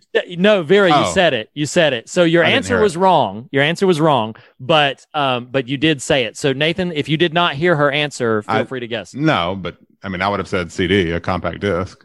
Compact disc, They or were in 1982. Really? 1982. Yep, that was I when did the not know format was that. reduced. Yep, that was when the format Wow, was that's where I was going. You ain't an 80s baby, Jess. Get out of here. Oh Oh, my wow. gosh. Come on, it's You a need to- tech you need to- question. I, I am now never- Jem, and you are my hologram. Okay, So you know? since that's it- what we're doing. since it is your turn, since Yeah. it is your turn, and since you got that steel question right, Nathan, you have to answer a Stranger Things question, and if you Okay. answer it correctly, you have won this game. wow, I like playing those, so we don't If- have to stop. if you answer it incorrectly, we are in the upside down, and you lose a pie piece. okay, okay, Okay. I can. Does I he can deal lose with them that. all? He does not lose them all. Oh, that would be brutal. Oh, Nice that try. would be brutal. Karen Wheeler. Okay. Karen Wheeler. Karen All Wheeler. What? Oh, son of a bee. Y'all, I'm fair I'm fairly certain Nathan is going to win this. So we will play for runner up, okay? Uh, after after this time. But Nathan, you might be able to drive it home. Are you ready? Who is the first character to go into the tunnels underneath the pumpkin patch in season 2? Hopper. It's Hopper. It's Hopper, ladies mean- and gentlemen. I mean- Nathan Yeah. Rouse, and and how appropriate that he ends on uh, Channeling you know, Hopper with his shirt today. That's Of exactly course, he's right. gonna get that one. That's exactly right. I'll just keep collecting pie pieces though. We can keep going. no, no, no. It's That's how okay. we'll do it. All right. So, so, so Nathan Rouse, you have officially won this game, this installment of Trivial Pursuit Stranger Things edition. That was super That's fun, fun. y'all. I had a super fun time. That was fun. That was a, that was a really good time. You're time. going bad at it. It's fun. We oh we met, see that's the thing. Like when my when my wife and I will sometimes like when the game is over and we did this the first time we got this game and we played it ourselves is then after the game was officially over, which she won, she she trounced me. When she when the game was over, we just pulled out the cards and just start reading We the should cards. do that at Just the end. Yeah. you know, like that would be fun. Just another, you Yeah. know, like a low stakes, just like, hey, what do we Yeah. get? Okay. Um, but we are here. Thank you, uh, team for playing along with us. And we are now going to dive into all things Stranger Things season three. So, um, I'm going to go to our guests right now and just sort of say, like, we haven't gotten a chance aside from that ain't right to just mention some things specifically about episodes seven and eight. Um, if either of you want to, Vera, I'm going to come to you first. Um, let's let's go ahead and keep it initially to episode seven, if your notes are specific to that. Um, and what do you love about episode seven? It's called the bite. I have two things I think that are both from episode seven. So one is that the mayor gives me um season three of Buffy Mayor vibes. Did anyone ever watch Buffy the Vampire Slayer? That's the episode or that's the season where the mayor is the big bad. And like oh yeah, yeah, Cary Elwes is like definitely same vibes. That's and the other point. thing Yeah. is all of the Evil Dead Army of Darkness references. That Right. Give me some. Give me made some. me so happy. So there's the cabin in the woods. Hmm. Uh, so Hopper's cabin. Okay. Yeah. Yeah. You've Yeah. seen the Evil Dead the musical. There's a whole song about it. Cabin in the woods, ooh, and it just reminds me of that every time. Um, but there's like a deer head on the wall, and That's there's so funny because I did pick up on the deer head. And I wasn't even thinking that that's a reference to that. Yeah. Yeah, there's the um when Nancy goes to the shed to find the um she finds a rifle in the shed. Mhm. There is Evil Dead 2 trivial bit where um they didn't think that the audience would know where Ash was going when he went to the work shed to go and get the chainsaw. And so there is a very obvious, very awful dub over where he like turns and looks at the camera and his mouth doesn't move, but he says work shed. So that's a reference. Um, there is the when the um mind flayer's limb gets cut off and it crawls away Mhm. as like Ash's Mhm. hand does. Mhm. Mhm. Yeah. Yeah. Oh man, that is That's awesome. I love that cabin fight. Just like It's great. it's it's it's such a fantastic and i mean again as we've talked about multiple times when we've referenced the show like these set pieces raise the stakes probably more effectively than some of the previous seasons because i feel like for the previous seasons sort of build to a singular confrontation and it's great. It's it, it it's really wonderful to that end. Um, but these have multiple times where you're just like holy crap how are they going to get out of this one? Um, and so yeah I, I absolutely love that cabin fight. That's really really cool. Jess what you got for episode seven? Anything For specific? episode seven, um, just so sad when Alexei dies. Oh, that one Yeah. hurts. That, Yeah, I mean. I loved his character. I really, mm-hmm. really did. I mean, I mean, a Slurpee affection, definitely. Yeah. And And, Woody Woodpecker. I just, Nobody I Woody thoroughly Woodpecker. enjoyed that scene when Hopper called his bluff. Like, I love that. I, because Yeah. I was like, Oh, oh, it's he's gone. fantastic. He's gone. Yeah. And when he came, oh, so I just love him, and I like him with. Is his name Murray? Murray, The yeah. conspiracy. Oh, yeah. I love Mr. them Bauman, together. yeah. Like I was so yeah. So I was just kind of wrecked by that Yeah. that death. I was not. I Yeah. just wasn't expecting that until you're like, oh shoot, no, that guy's back. They're having so much fun and like, Oh yeah. yeah, him winning stuff and you know it's not rigged. Yeah, well that's the thing is like he had just won that big prize and that's that's another part that sort of takes you out a little bit on it is because for a character that was a Completely. You know, was ostensibly like just the Russian big bad or like, you know, uh, part and parcel to the Russian, you know, sort of group that were doing their thing. You really do care about Alexei. Like you really feel that, Yeah. that death. Um, and that was, yeah. So, well, I- and I- and to add to that, because because that's on my list too. Like, one, you're just not thinking about him being under threat, right? You're thinking Hopper, Joyce, not really Murray, or probably not Alexei. You're just not. It's just not on the radar that oh he's in trouble, and that scene is so well blocked. He's just walking. All of a sudden, Arnold enters the frame, and like, oh man, that's rough. Yeah, Yeah. that's Yeah. a that's a tough one. absolutely agree. Nathan, what you got? Uh, I love, love the Stephen Robin scene of her coming out to him. I just think it's like Robin is such a great addition to the cast, period.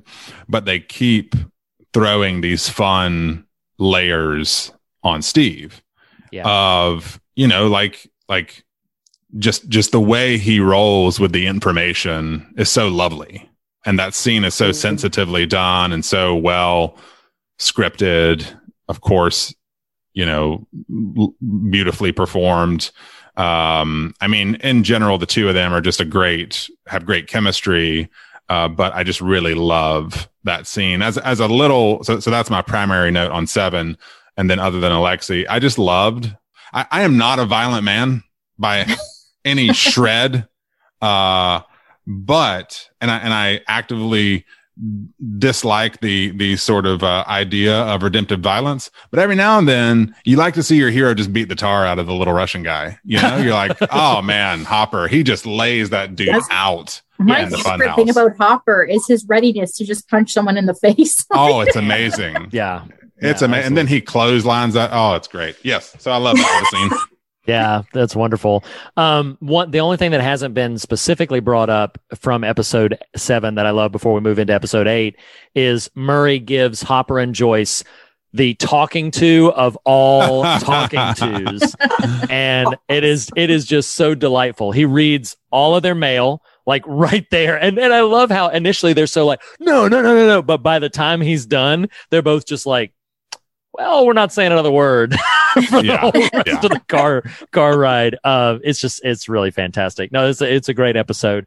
Um, and so then we end on probably what I would have to give pound for pound as it might be. I mean, episode six of season one is really strong, but I think episode six six of one is not the finale right uh, no, no, no, no. Six of one is where like she comes back in and rescues them where they are about to throw Mike into the ravine Oh, and, yeah, and yeah, all yeah, the stuff. and then El comes and saves the day and they're re- all reunited. That's one of my, I love that episode. But um, if not for that one, I would say definitively that episode eight of season three was my favorite episode of the show. I think it's an absolutely wonderful, wonderful episode. All of the things have come together in like collision status. And the fact that they've got all of these different plot threads. Uh, one of my favorite things uh, when in when they all reunite in episode seven, and for like thirty seconds, they're just all, "What do you mean the Russians? What are you talking about? We're talking about this. Oh, we're talking about. Yeah, yeah, about this." And you just realize, like, oh yeah, there's been a lot in this show, you know.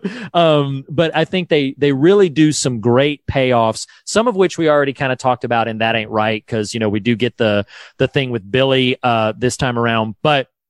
I, I will say that just the battle in Starcourt is such it's amazing a great. it's amazing I mean, mm-hmm. it just that whole thing where you. Re- I, I'm really, I'm really worried for El. El, they they've done some interesting things with her. She's been saving the day this whole season, and now she doesn't have her powers. Like she's just sort of a mm-hmm. machine that is out of fuel. She's not a machine; she's a human. Thanks, Mike. But she has run out of she has run out of power, and so when Billy comes in, you know, knocks out Max, takes out Mike, and then, you know, knocks out El, I'm seriously like, holy crap. Like, what are they, what are they going to do here? Yeah, and this then, poor girl.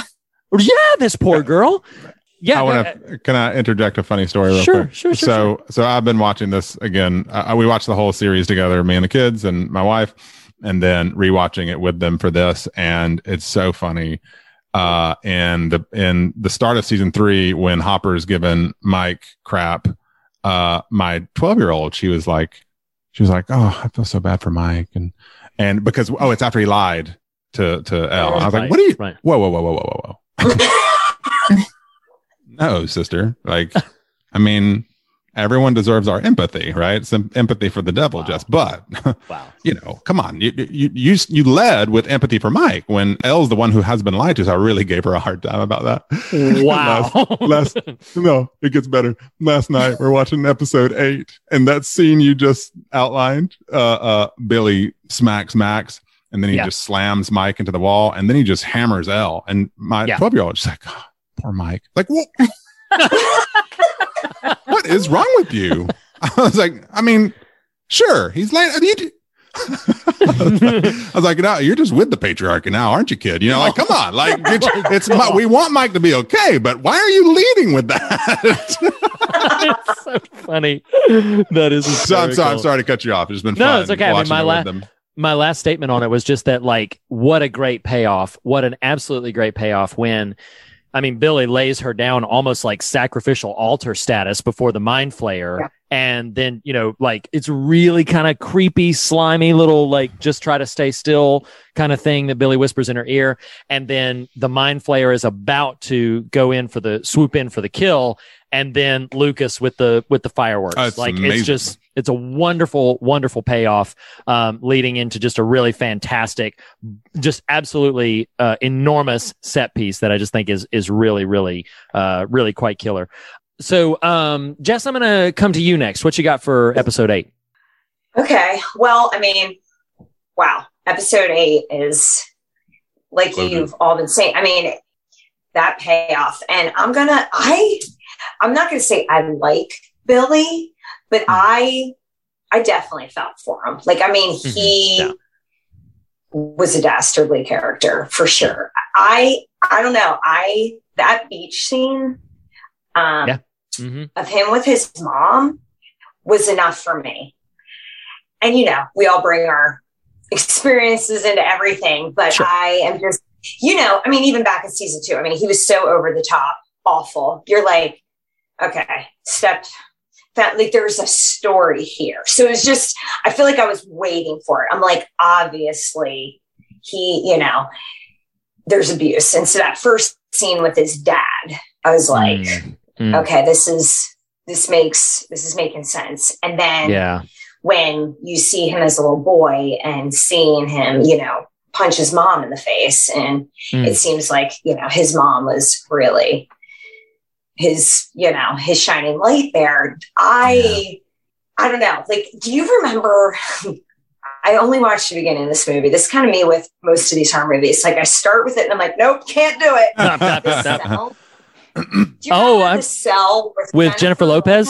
Yeah, yeah, yeah. With Jennifer Yes. Lopez. Yeah. So you know, Vince she goes Vaughn to mine, and he's like that brutal, and and she's you know seeing him abused, and that's when I was kind of like, I'm out. But like that, just seeing that first twenty minutes, like that has stuck with me, and so I just feel like that payoff at the end of him, and I can't remember what she's saying to him, but like that is just. I, I just can't put into words. I mean, that is Yeah. like reconciliation. Like he is like, I don't know. I just, Yeah. she saw him and Yeah. he, it completely changed him. And I don't know that it, it just, ah, man, I just am like, you just want to stand up and like, wow, Sure. be able to It's put powerful. that into, Uh-huh. yeah.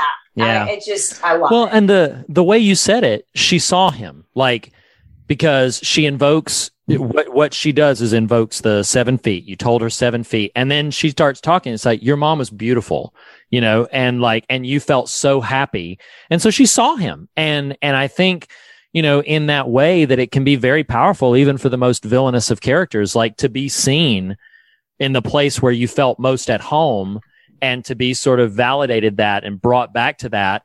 Um you know it it really does like uh, for for as awful of a character and as flat of a character as he is in season 2 i think they they did uh, an impressive sort of thing to just sort of at least tilt us up right there at the end uh if not fully on board for him to at least sympathize with with what he had to overcome what he what he had to deal with um vera what you what you got for episode 8 yeah that is a beautiful beautiful moment like it's like um just a sleepy time Bluey reference again. Like mom's warm hug is what that's like. Yeah. And I just think that it's a really sweet thing that they did for it at the end there. Um, I'm just going to reference stuff again that I saw in the episode. because- yeah. Awesome. I mean, the episode is so, so, so good. And I'm sure we'll get into it when we start talking about themes. So, Mm-hmm. um, the Russian facility Star Wars alarms. Love it. Mm, Oh. wow. Yeah. Yeah. Um, the end, the very, very end, when you have like the news report and they call it horror in the heartland, but it's basically like satanic panic. Yeah. I, I totally Yeah. caught that this time. Some people And- believe that Satan is at, you know, and I was Yeah. like, wow. yeah.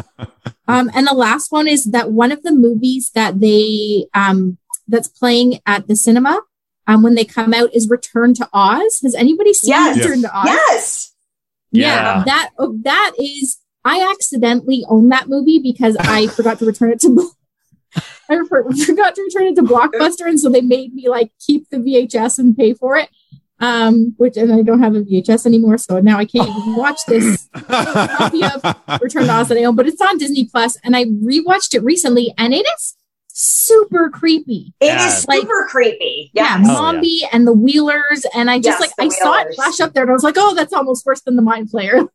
Oh, That is man. funny because I totally was like tell them, and they're like, we don't care. But I'm like, oh, you guys, this is really weird. Like, It's, yeah, TikTok. Come on. Oh, man. TikTok the robot, not the app. Yeah, no kidding. No kidding. Um, all right. So, Nathan, I think you're probably going to bring this up. So I'm going to come to you next. Uh, and, and well, what have you got for, what do you got for episode eight? If you don't say this, I will. Well, clarify for me in our little round robin here. Have you gone on eight yet? It's fine if Eight, you haven't. Eight's where we sure. are. Yeah. Yeah. Right, I know, I know. But did you do your eight yet? I, uh, well, I kind of, kind of tiptoed my way into it a little bit. I didn't say formally like what I wrote down, but, but yeah, I kind of tiptoed into it and then I'll, I'll round us off.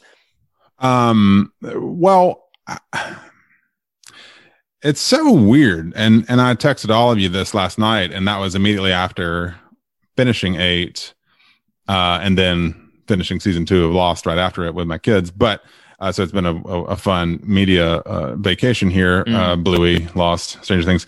Um, but it's so weird to actually still hold at a slight mm, how do I phrase this? I still kind of hold loosely my this is a strong word allegiance to Stranger Things. Um, okay. and yet I kind of unabashedly love season three. Mm. Um, I think it's better than season one, pound for pound. Uh, season one, of course, is fantastic insofar as it introduces us to all these characters and concepts. But by the end, read you reference this. By the end, when those fireworks start flying, I'm like, damn, I want to watch this on a giant screen. Like it Yeah. is Yeah. cinematic and it is gorgeous and it is all of these story threads coming together. And what I wrote down was, and, and y'all know this if you ever got around to listening to it. I can't stand season two, Billy. And Dad Gummit, they do it. They Yeah. Yeah. they land that plane. I still would I I would still contend for as much as the show wants each season to be its own story that they fail him in season two, that the kind of creatively. Uh, but you know, having what we have now, I think they pull out of the skid and do it with grace and with, dare I say it, love. It toes that line between poppy and deep heart uh, uh, you know that that kind of gets us to this final you know the, the the the kind of final two scenes that haven't been explicitly stated in episode eight are uh, uh dusty buns and suzie poo finally connecting and Oh then the, the, the the letter but i i do feel compelled to just like i remember i remember watching this season kind of kind of just slamming through it the the weekend it released probably even going into it cautious you know like i don't know but i'm gonna do it because because i like being a part of the conversation and i can still remember just the the the kernel of feelings attached to that experience watching it that just got revisited three months ago uh, uh, if you keep up with every episode of fear of god you heard me reference rewatching season three with my kids for the first time and then now this like the way the never ending story call out Mm. kind of weaves this beautiful, lovely joy Mm. into this really dark world these characters inhabit is just astounding. Like, like just watching it, your heart can't help but soar. Like, I get it. I know there are holdouts and and people, and and I'm kind of one of them with a lot of things. Like I'm I'm kind of cynical, and you know you you kind of don't want to be manipulated. But dang, when when it's done well, I'm like, yeah, you you did it. You have Yeah. You pulled it off, and not only pulled it off, but like everything is just singing. No pun intended. And that scene just it it tie it it it it ties the show together across its entire canon, and it's Mm-hmm. Yeah. amazing. It is a Um, it is an absolutely perfect moment because Yeah, yeah. it's all of all of the stakes are going on. They need this. And I by that time, here's what's great about it the first time through. You know it's coming with any rewatch. But the first time through when he's like your number is wrong. Oh man. Yeah. I had Planck's constant wasn't even on my mind. I didn't, I was just like, oh, okay, like whatever. And then he's like, well, well I guess the number's wrong. I, I don't know. And then Dustin's sitting there like, oh man, like what is a, uh, or, or, you know, he then immediately starts to pull the dial. And I was like, wait, what? What are we about to see? And then when she's like, Dusty Buns, I'm like, oh my God. I had forgotten all about Yeah. Oh, even it's though, perfect. Even though they reference it as Steve and Robin joking, like, yeah, I don't think she's real or whatever. I was pretty sure I was like, Dustin with a boyfriend, you know, with a girlfriend or whatever. But then when Suzie turns out to be a real person, that's already just like joy personified. You're just like, Sure, oh, that's sure. delightful. But then when she is holding out, because she's like, I want to hear it. And I'm like, what? Uh, oh, she wants him to tell her that he loves her or something like that. And it was just like, oh, whatever. Yeah. Everything goes quiet. and then I mean, like freaking Mind Flayer is chasing the Todd father, and like every everything goes everything goes quiet. Joyce and Hopper are down there like waiting for the code, and you just with no other uh, a, a, a, like affectation, you hear Dustin just the turn around, and I'm like. What is what is happening right here? And then it all culminates in freaking Suzie like doing the whole never ending. Is this she raises her hand? And I'm like, oh my god. I mean, it's amazing. It it is is, truly breathtaking. Like we talk on the show a lot how we don't know if sometimes the creators or the architects of the media we watch comprehend exactly what they reach at and maybe occasionally Mm. touch. And to me, that's one of them. I'm like, I don't know if you guys quite, I know you, I know they know it's special. No question. Sure. It is special. I, I don't know if you know, you're like touching, touching something there. Yeah, I mean, yeah, like- if you yeah. go back, if you go back and because it isn't just the revelation of Suzie being real. It isn't just the cute loveliness of the two of them singing a song together. It's that song. It's like, yeah, yes, because yes. because not only is that a nostalgia touch point, but as, if you go listen to our conversation about that film, you're like this this the whole ethos of what that is about reaches for something beyond just the players in its own story, and Yeah, that's absolutely kind of you, you've kind of hit magic when when Yeah. that when you pull that off, and it's really amazing. Absolutely. Vera, you were about to say something. What do you want to say? I like I love everything about that scene. And my absolute favorite part is when it briefly, like it briefly cuts to everyone listening in on the walkie talkie. Yeah. And it cuts to Hopper, and you just see him die inside. yeah. Well, and Joyce, she's like banging her head against the wall in the background. Yeah. Yeah. It's Right. amazing. It's so wonderful. So yeah, that, I mean, that moment is just like it's it's it's such a wonderful. And then of course it touches on after all of that bombast and the laughter and everything like that. She's just like, Planck's constant is Yeah. blah blah blah. Yeah. I'm just like, oh my god, it's so wonderful. Yeah. yeah, it's just it's all so wonderful. And then Well, it's, um, it's am- I'm sorry to cut you off. It's amazing to me to think. Like I just imagine writers' rooms sometimes when you're when they're just like, huh, is this Yeah. gonna work? You know, like Oh just my gosh, just great. just Right. plotting and planning and orchestrating and then shooting and then just crossing your fingers. Like let's Yeah. let's hope it works, man. yeah, It, it works. Yeah, it was it was fantastic. Um, I think the only other thing because you already kind of referenced the letter that Hopper uh, has written to her. Like, I think it was pretty presumed because we, I mean, rule of thumb with any of these like '80s horror things, if you don't see a body, they are they might not be dead. And now, of course, They it's aren't you know, dead. Yes. or, yes, aren't dead.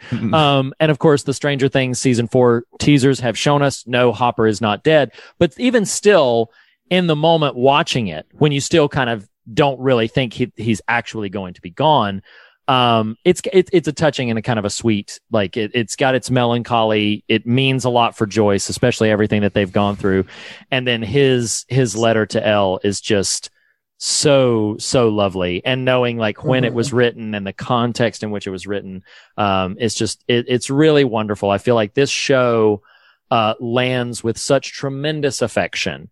And uh yeah it's just it's it's really really delightful. Um before we get into any anything sort of like overarching about what the show is interested in thematically did anybody else have anything more on the the trivial nature of it before we kind of round to that side of things anything else that Um, just didn't get mentioned yeah go ahead vera The uh, this is a trivial bit um, about the never ending story thing. Is it Limahl who sings it? Is that the name of the i think artist? that's the name yeah i think that's the name. um, was like super surprised that after this episode came out, the song's popularity went up like 825% on Oh, I believe it. Spotify. Yeah, yeah. sure i'm sure oh That's yeah so. And I'm sure it's never terribly low, but yeah, yeah, yeah. And Oh, the other thing I wrote down, and I don't know why I wrote it down, but maybe you guys will know 88 miles per hour. Yeah. Why did that come up It's in one back of to the the? Back to the Future. Yeah, it's from Oh, it's from back. To, it. yeah, Back to it's the because they're watching Back to the Future when they when Steve and Robin are still like high on truth serum or whatever it Yeah, is that they was gave them. And, And then I wrote down the calculation for it in kilometers because I was like, I don't know how fast that is. That's awesome. oh, that's fantastic. That's great. Um, well, I, uh, so normally what we do is we, when we're, you know, these days when we're diving into more thematic, uh, elements of this, we kind of come, uh, braced with questions. I must confess that I didn't really prepare that, uh, this time around. Uh, I have something that I would like to say about it, but I want to just yield first. Does anybody have like a thematic question that they wanted to? I just don't want to dominate the conversation. So, no. I just wrote down part of Hopper's letter. Oh, yeah, yeah, yeah. Share what you've written. So this is um the end of his letter. And what he says to El is keep on growing up. Don't let me stop you. Make mistakes, learn from them. And when life hurts you, because it will, remember the hurt. The hurt is good. It means that you're out of that cave. But please, if you don't mind, for the sake of your poor old dad, keep the door open three inches. Mm. Mm, man, it's so lovely. It's so lovely. I, can I toss out there? I'm sorry. Please, Um, please go ahead. I mean, I, I don't know if you're heading a particular direction, Reed, but previous, the, the immediate prior elements of it to me encapsulate, you know, there, there's a, there's a easy case to be made that Hopper is kind of the heartbeat of the show. You know, I mean, the Yeah. kids, the kids are the, the kind of locomotive element, uh, but his kind of journey emotionally is is one of the driving forces as well. And you know he's talking he's recounting his experience with El and he says lately I've been feeling distant from you like you're pulling away from me. I miss playing board games watching westerns. You're growing changing. If I'm being real honest that is what scares me. Mm, I don't want things to change. Yeah. and I guess I would just sort of throw that out to all of us of uh, well I'll I'll I'll couch it in my own. I mean that hits hard. And all of us are parents of of children of varying ages but you know what what what do we keep from thriving inadvertently? Mm, because we've bought into this I don't want things to change idea mm. you know and and I, I don't know. I don't know. That that that line hits really hard for me personally uh and not because of a real direct or real specific sort of oh it makes me think of this but just the general emotional energy about it. Uh, i don't want things to change like that. There's there's so much and and and I'll I'll make a huge leap right here you know but I'm gonna I'm gonna upstream that directly into the idea of the never ending story is constant change. You know life itself is constant change and and it's almost like if you if you have stopped caring or pursuing something about that change again i'm being a bit nebulous intentionally because it's pretty hard to define what i'm saying at, at what point are we sort of holding back goodness from the world from our children from our families you Right. know, and and step that a bit further of we as carriers of good news to a world to this world you know what what are we what are we withholding what are we holding back when we resist that change. You know, he, he even says it life, this is life. You know, ho- life will hurt you, but you learn from it. It is good. You know, we, we, we don't want things to change because it means it's going to hurt. Yeah. Uh, but in his own words, the hurt is good. It means you're out of that cave. I don't know. I don't know. This guy, yeah, please, please. I'm just. Well, no, I mean, th- that's what I think this whole season has been about. I mean, I, honestly, this whole notion, Hopper says it more succinctly than anybody else does, but that's this whole season. Everybody's relationship is changing. We talked about in, uh, in, in, in episode, uh, three and four, talking about Will's grieving uh, when he's sitting in Castle Byers and he's looking, he's and and and he views those things that he once viewed with such affection. Now he thinks they're so stupid. But he himself is going through something that we'd be very empathetic at. But it's that resistance to change. That my my dynamic with them is changing now, and I love the moment and again i'm gonna i'm about to go through just like a couple more examples but i love that moment at the end where he puts his d&d books in the donation box and he's like i'll play yours when i'm back. It's changing. It's not over. He's not bitter anymore. I'll play yours when i'm back you know? And so then um, you know, the relationship between Mike and El that naturally has to evolve from from what it was into whatever more mature version it's it's now going to be. Um, Dustin and Billy coming to turn like her having admittedly it's not explored in great depth on the show, but having to sort of come to terms with things about her brother she's never had to confront before. She just has affection and he's just a jerk sometimes, but she's having to really sort of wrestle with some of that. Hopper and Joyce and the way their sort of tension with after everything that they've gone through is beginning to change. Um, Steve and Robin, like just one after one. That's what it feels like this entire season has been about is these relationships fracturing and recognizing that in order to move to the next phase, this is like the crux. And I feel like we come to this point probably multiple times in multiple relationships where we will come to a place where it says, okay, at this point, this relationship will either die and be a memory or it will change and now become the new thing that it is. And it will still be a vibrant, living, thriving relationship, friendship, uh, you know, romantic relationship, parental relationship, whatever it is. It'll either be those things or it will fade now and be something that we used to have. And I feel like that's a crossroads that long standing, vibrant relationships, like real relationships, are always going to have to pass through. They're going to have to pass through, uh, not, not intentionally using this. They'll have to pass through that gate. You know, like that, that's something that they will have to transition and they'll, and it will either survive on the other end. Um, and thank goodness it has because we're out of the cave or it won't. And I find that really lovely. I find it challenging. Uh, but I do find it really lovely. I have maybe a couple of closing thoughts on it, so I don't want to share that without giving Jess and Vera an opportunity to. Uh, so, Jess, what do you what do you, what do you think about what we're exploring with that general idea in relation to the show or anything else?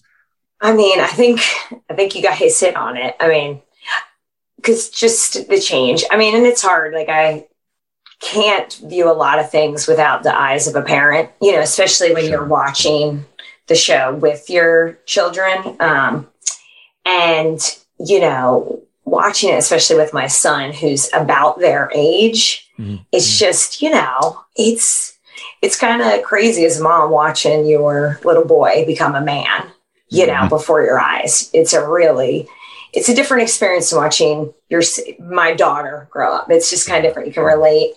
Um so when i hear you say it like that you know and kind of put together that it is and i think that is part of the appeal. I think i'm drawn to those shows because it, it i'm constantly reliving everything that i remember hmm. from that hmm. time period of like you know this person this relationship this changing that that is just so much of the beauty of the show. I don't know.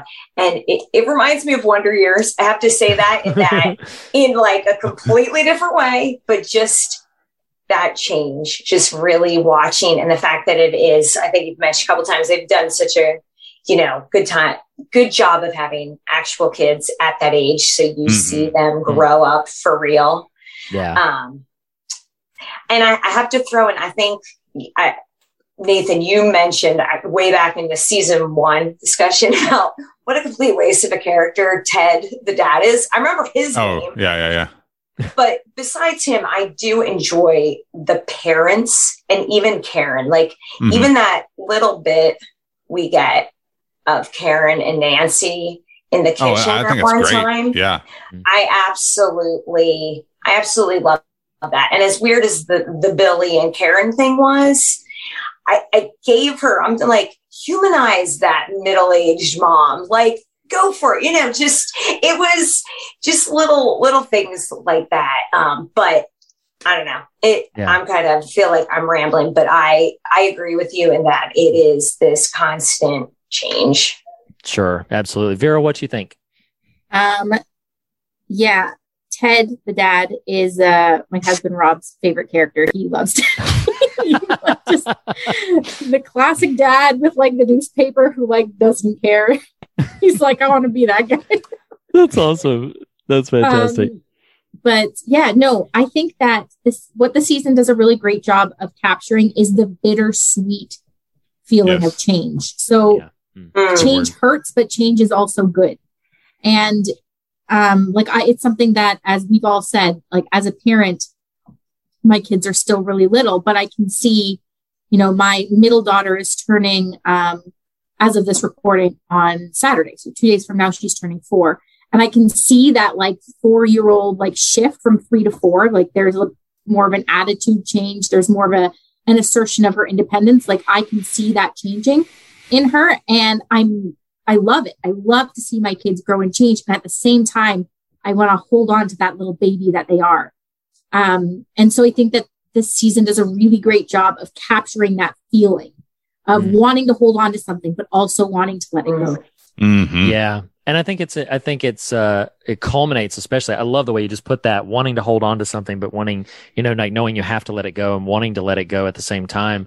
I think it's important that this season ends with them leaving Hawkins. You know, those, Yeah. those just absolutely gut wrenching. They're looking around at the, you know, at the places in their room and, and, um, and, you know, it, it reminds me, uh, I, I think about a lot, uh, about the ways in which we try so hard to make or manufacture moments with the people that we love in the places where we felt safe and the th- and the ways or doing the things we felt safe doing. And when we try to manufacture that or try to force that to be that way again i think we're really doing ourselves a disservice because we're kind of just trying to retread something um, and what might be more valuable to us is to maybe have a couple of key factors, a couple of like, uh, like, oh, obviously we'll, we'll get together again or we'll see each other again. But here's what, here's what it's striking me right now. It's like our relationships with our parents, and I'll talk about it in relationship with my relationship with my son. Like, if I'm not agile enough in my understanding and observation of who he is, I will always and forever see him as things I've already learned about him. So Mhm. I'll always just see him as the six year old version, the four year old version, the whatever. And hopefully I can be agile enough to get to know, he's nine now, to, to get to know the nine year old version of him and to learn that afresh and learn that anew. And if I'm, if I'm agile enough to develop that new skill, then maybe I will be able to do the same thing when he's 13 or when he's 15 or when he's a man. Um, because otherwise, like I feel like in the relationships that I've had, familial or friendship or anything, it's that when it comes time to change, if you no longer have the language that you used to have and you don't have the, the desire or the, the, um, I'm, uh, I'm struggling to find the appropriate word for it, but if you don't push through and find the new language for who you are right now, then all you will be left with is kind of like a, I hate to say it this way, but like a stain on a memory where it's just like, oh yeah, I guess those times are over now and we're not, we're not those people anymore. And it's like, but yeah, but you could be new Yeah. people in new things now. And, and as long as we continue to resist and, and, listener co-hosts explode that wherever you want to in expressions of faith expressions of place um, a, a, a rap, wrestling with an issue. I've always been very frustrated when people are um, kind of uh, unwilling to admit that certain conclusions about certain things about your life. Like i heard paul simon say this one time where he was, and Paul Simon is uh, one of the people creatively, maybe him, Stephen King, Ray Bradbury, who, when they talk about their creative process, I extremely pay attention because they often say some really profound things. He says, "Yeah, I go to concerts and everybody wants me to do the Simon and Garfunkel stuff, Mm. but I'm I can't be that anymore. I'm not that age. I've learned all these different things. So even if I redo the song, it's going to be me doing the song now." Like it's going to be, it's going to have that energy. It's going to have that focus on it. And I feel like so many times we ourselves get super frustrated with just the fact that times are changing and we haven't woken Right. up to expect like you know i've expressed on the show before about how like uh, or I've, I've quoted that gk chesterton quote where he talks about how uh, the faith died over history multiple times Mhm. and then it came rushing back and i'm just like you know to drop a, a note of scripture on here like what do we think being transformed from glory to glory is if Mm. not a death and resurrection you know Mm. like what do what do we think that that we we think oh yeah we've got to constantly go uh backwards and and preserve and we've got to preserve. And i'm like man give me what's in the morning you know like give give me give me what's on the horizon. What does what does the lord have me for me now? What does my family have for me now? My relationships art um you know mechanism. What what's what's on the next page? And uh, and i really hope that i can have the the strength of character or the courage to say like okay moving into the next page means the other page is now going to be memory hopefully cherished memory hopefully learned memory but it will now be that and hopefully i will have the strength to embrace whatever is uh is coming on the horizon so Well, I yeah. really, I, I really love your use of the word agile there because it is such an appropriate. Uh, it, it is almost a virtue that we neglect uh, in favor of perhaps its opposite lethargy. And I've had this really profound experience, and and Vera and Reed specifically because of Forty Seven Meters Down will will understand some of this. Like our four year old, um, right before this beach trip we're on right now uh, did four days of swimming lessons. She had never done swimming lessons. She had up till now had pretty minimal kind of water time. Um, just, I mean, uh, I mean, COVID was a quarter of her life, you know, uh, and so uh, pretty pretty minimal exposure there. And so she did these swimming lessons, and one I went to a couple of them, and and honestly, the the the place conducting them uh, was pretty mild in terms of the lessons themselves. It was very ease ease the kid into underwater time, and so uh, it is. A, we're recording on a Thursday. I've been here with the three kids since Sunday, and my wife just got here today, and progressively these last four days, the house we're in has a pool, and y'all, this four year old is a friggin' fish. she is a fish, and it is mind blowing. And it is like Reed, your your sort of descriptor there of entering a new level. Like like we have pushed into something different, and I'm watching this little human whom by my personal admission challenges me in her skill. I'm like, Dad gum kid. Like when my wife got here today, we had um, all of us in the pool for a little while today. And even she was like, Is she okay? I like, Yeah, watch this. And I mean, this four year old is scooping up uh, uh, uh, one, two, three dive sticks off the bottom of the pool for like 15 seconds and coming back up. And my wife's like, "Is she okay?" Like, yeah, it's amazing, isn't it? You know, it's like it's on the on the one hand, there's this ownership of like, oh, that's our kid. On the other hand, I'm like, I had nothing to do with this. You know, look at her go. Like the the agility of just sort of our human experience and and what that kind of and that's a real, you know, maybe silly uh, example, but is this real? It, it has been a profound metaphor for me this week of like watching this human who, yes, I had a participant in its creation and it's you're here, uh, but your whole life is going to be this, and I have so I get to be blessed by your growth. And that's Yeah. sort of what Hopper is sort of describing there, right? Like, Yeah, I didn't want sure. things to change, but but look at you, and and you're Mhm. growing, and you're doing these things, and and keep doing those things. Like I love that part of the letter. Keep growing, kid. Yeah, yeah, Man, that is Oh. good stuff. Like It's- because because so much of our it's so weird the ways we maybe I'm just speaking for me, but I feel like the ways the world, which feels dumb to say, the ways our our our our uh, families of origin trajectory, perhaps our churches, just just these cultures we grow up in, keep uh, propel us towards a static state. Sure. Like, w- well, I am, I am the me I am. And so nothing really is going to change, you know, like, Mm. and, and I, you know, there's, there's huge leaps between what I'm trying to say and things like, oh, you know, the critics of pick a dumb thing dumb people are critical of, but I think you know what I'm saying. But the idea that we arrive, which is just baloney, Mm. You know, like, like Yeah. this Hopper is to El as we should be to ourselves in the mirror. Keep growing, kid. Like you, you, you've got so much. The world is so big. Reed, you talked about recently, and it's really stayed splintered in my brain. This, this idea of wonder and discovery that feels kind of gone Mm. as as the age we kind of are, or at least I feel as I, though I am in terms of my current life. It's like, what, man, I miss just discovering a thing Yeah. discovering a sequence of things and discover you know whether that's a movie or an idea like and and being able to figure out how to interlock that or interlace that or or maneuver that or discard that you know whatever right and i'm a person who thinks i'm decent at this you know like if if even i'm saying man i want to keep growing and even still feel like i still try to do that but it's in fits and starts i don't i don't know I'm just kind of rambling but just Yeah. just illustrating this lovely example of of watching my kid sort of birth into this new phase of life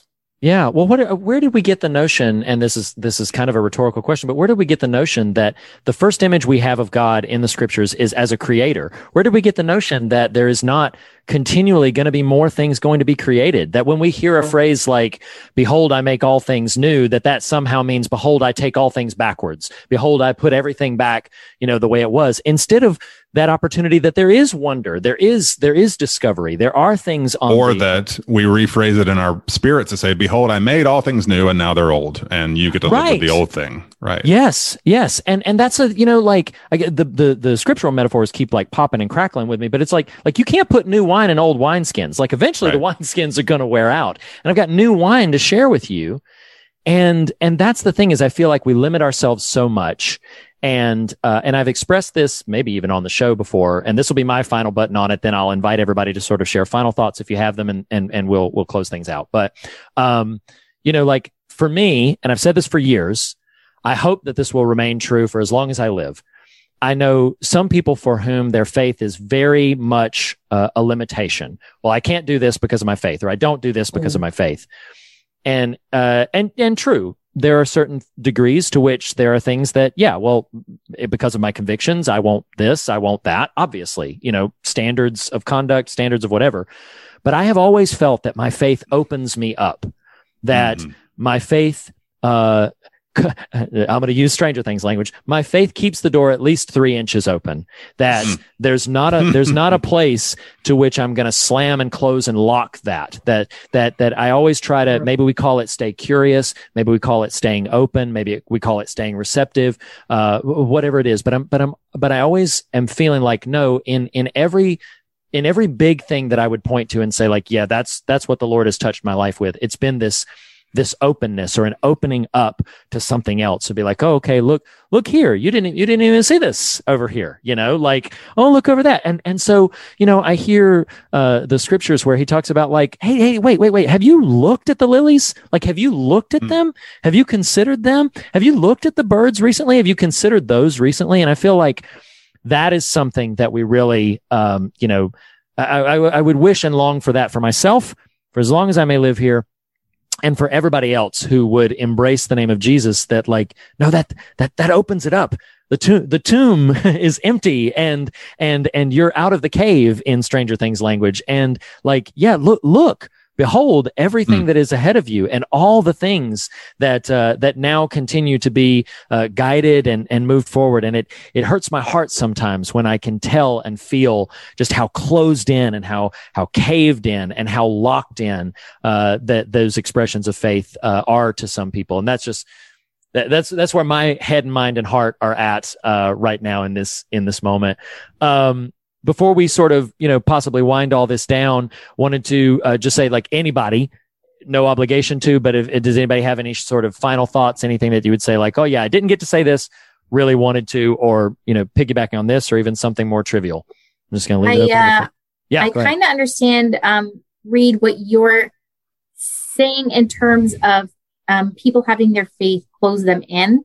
I Mm. cannot remember where I heard this metaphor, um, but uh, faith is kind of like a playground with a fence. And so um, they've done studies where kids in a playground that have a large but fenced off area for their safety Yeah. tend to utilize that space more.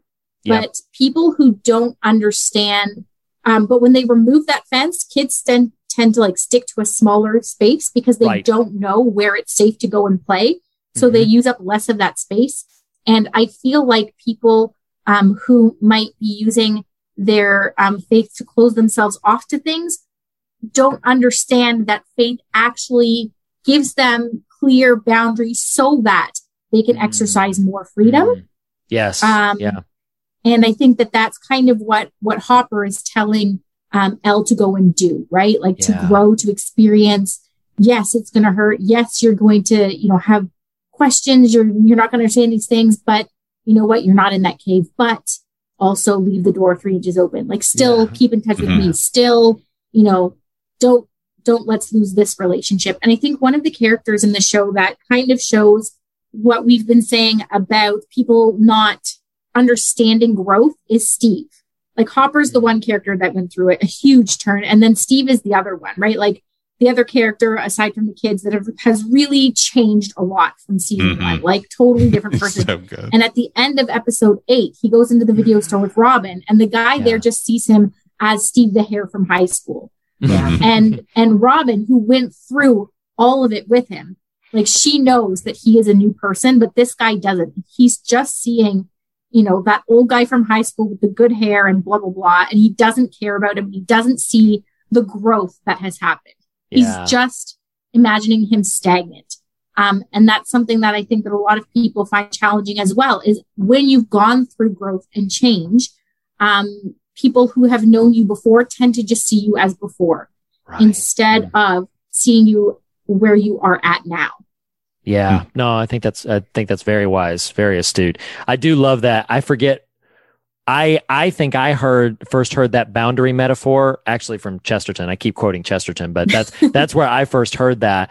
And I've always found that really encouraging to know that it's like uh yeah, that it's actually like the the the freedom that's desired is not anarchy. You know, the freedom that's desired is not you know just utter uh, rampant chaos um, that that there is just this like um, you know like getting back to the the lilies analogy like you know lilies have form and they have you know cycles of life and everything but uh, they still have so much to teach us. And i feel like sometimes people are so resistant to hearing anything new or uh, or even in sharing anything new. And i love the way you put that that it's like no the boundaries are there so that you can have freedom you know like that's that's part of uh, of what that's all about. And i just think i find that really really lovely.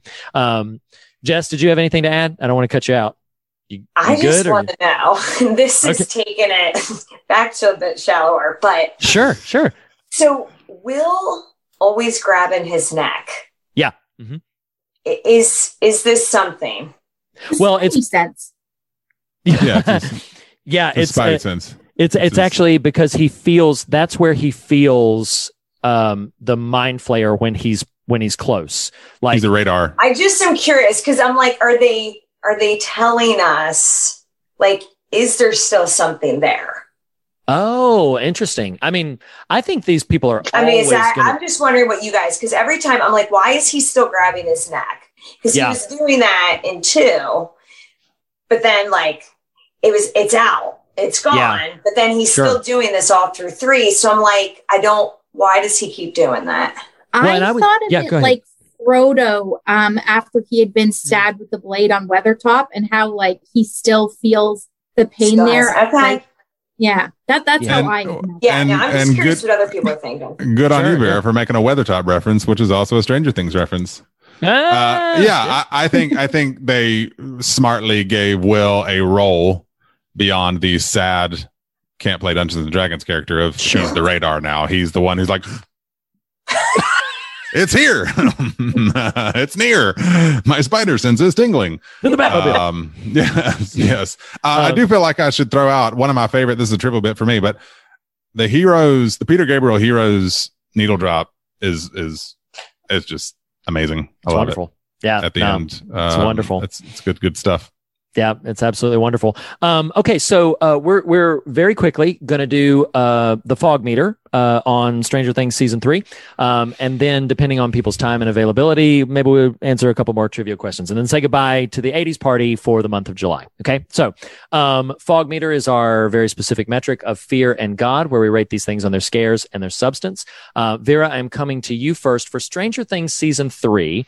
What would you give it out of ten for the fear measurement? Just season three, not the show as a whole. Yeah, for the like Cronenberg esque body horror alone, I will give it a 7.5. All right. That's right. Okay, Jess, what would you give it? For this season, um, seven. I'm gonna say seven. Okay.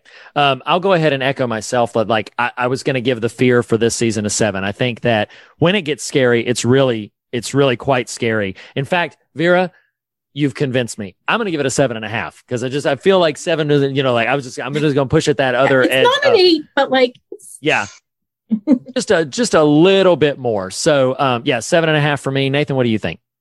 Uh, you know, so much of these ratings are often on some version of curve, and my curve for this one is kind of watching it through the eyes of my kids, uh, whom I remember showing them the trailer to season one, and then being like, "No, thank you."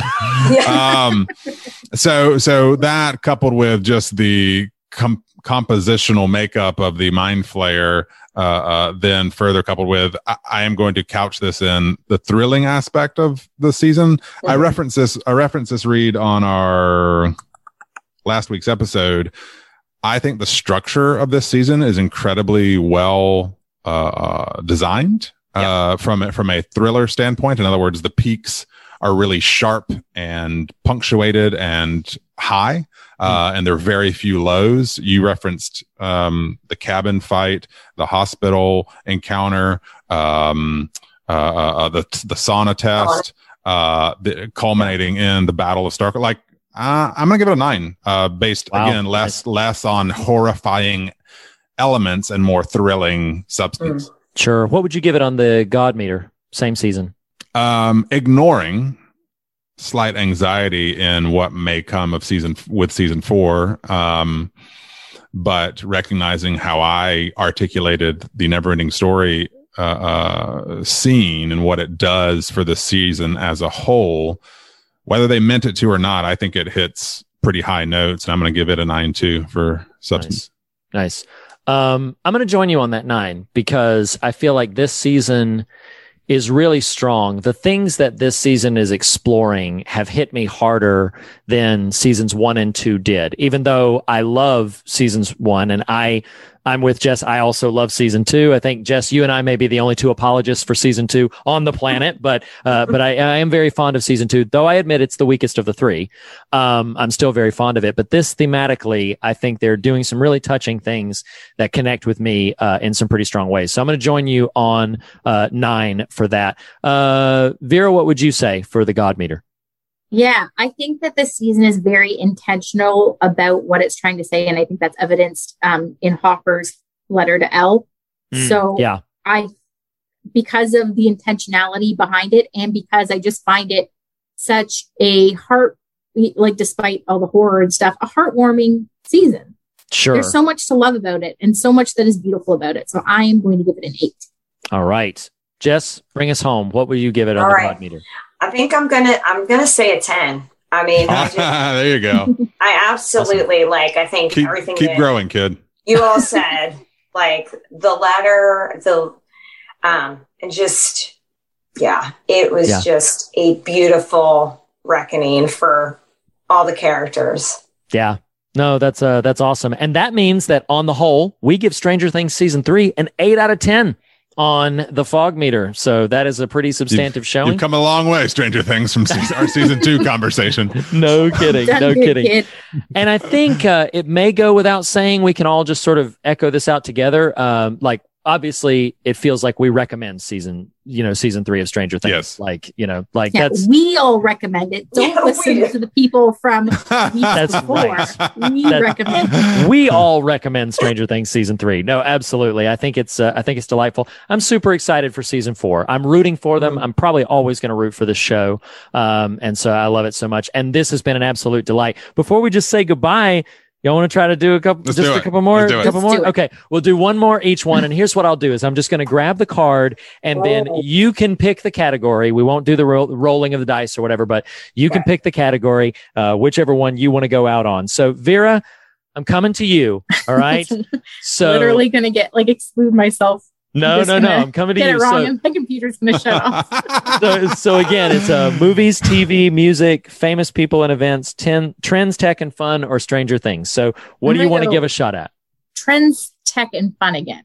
I'm, Okay. I'm hoping for trends or fun. Oh man. Okay. So, Because Here's- y'all failed at tech. Hard. oh man. So here's here's what we're gonna try to. Okay, what Nintendo video game controller was placed on the floor and stepped on in order to play games such as World Class Track Meet? Oh my god. I don't know this. I'm ashamed of me for forgetting what this thing is Oh, called. you don't Oh know what it gosh. is? Okay. Okay. No, I so- know didn't what it is. I just can't driving remember the name of it. Wait, no, no. It's not driving, right? What'd you say, Reed? no, Re- no, no. reread. Okay, so uh, what Nintendo video Yeah. game controller was placed on the floor and stepped on to play games such as Oh. World Class Track Meet? Track Meet, like No jogging. track. Oh no! I don't even run in. Don't run in real life or imaginary life. Okay, I think I think Jess knows this one. So I mean, Jess, shout it out. What is it? power pad. It's the Power Pad. Nice. Good It's the Power job. Pad. Good That job. Sarah. was so much fun doing the hurdles. Yeah. Oh. yeah. Oh, that sounds Abs- like the worst. Absolutely. Okay. All right, You wanna Vera. The sit Wii, it's the and Wii, it's the Wii Fit of 1987.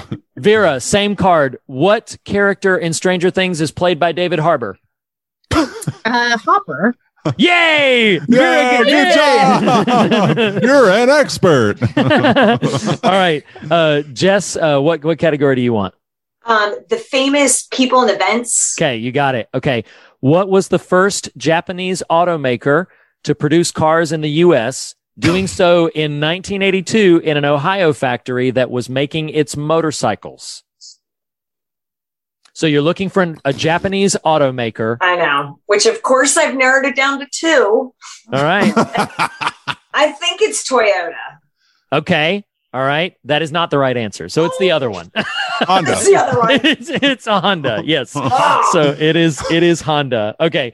You got enough answers right. I'm not giving you another one. You got the no, last uh, one give me a question. I'm, give no, that's what I'm, question. no, I'm, I'm Oh, oh, I was oh, talking oh. to Jess. Jess doesn't get a oh, bonus oh, because oh. he doesn't pity her. Okay, you have okay. no pity. It's fun. It's party. Okay, so uh, what do you Pity what do party. you want? What category do you want, Nathan?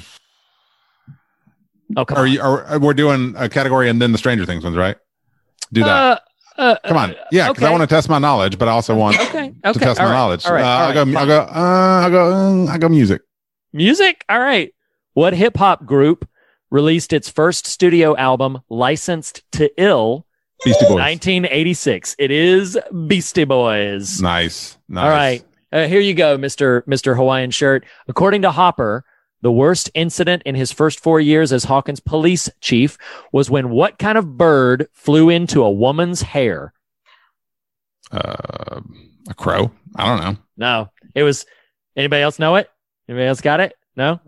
Okay, it was an owl. Her name was Owl. Eleanor right. Eleanor Gillespie, and the owl thought her hair was a nest. Um, okay, What was all that right, uh, movie? The Staircase, Stairwell. Yeah, with the guy The who owl he, cla- theory? he claimed the owl did it. Yeah. Oh man, or that's the theory is that the owl did it. Yeah, it's so crazy. All right.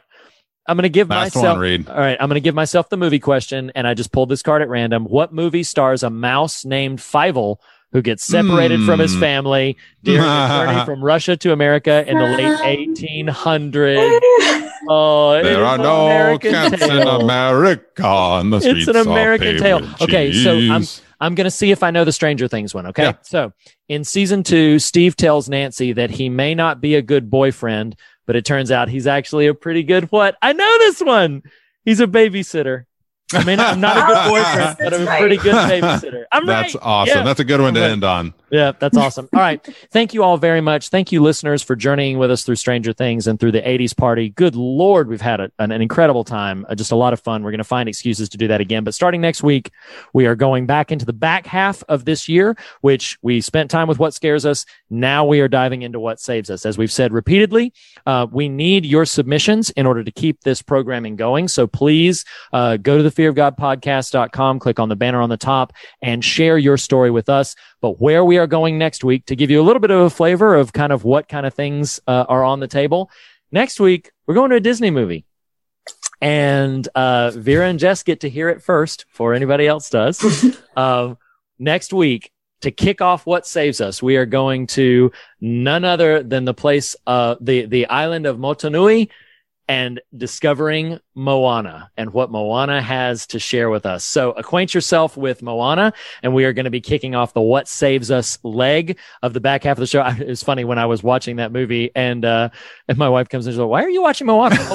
and she, and, she, and and I'm like, "We're covering I'm it on the show." Yeah, well, it- I said we're covering it on the show. She said, "You're covering it on the fear of God." yes, yes, we are. That's awesome. So, The fear of um, demigod.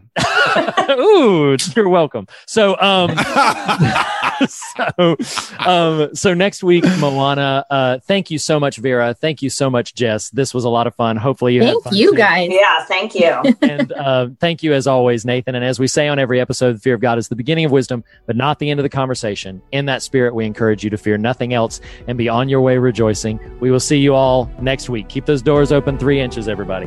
Thank you guys. Bye. Bye. The fear of God is the beginning of wisdom, but not the end of the conversation. And you can continue the conversation in a variety of ways.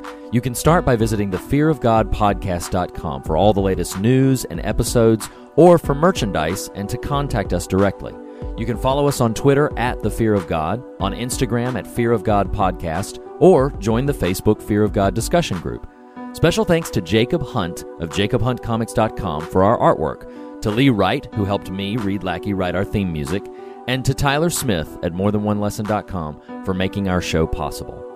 Lastly, be sure to subscribe to us on your podcast platform of choice, and if you listen to us through iTunes, we would greatly appreciate a rating and a review. Thanks so much for listening. We'll see you next week.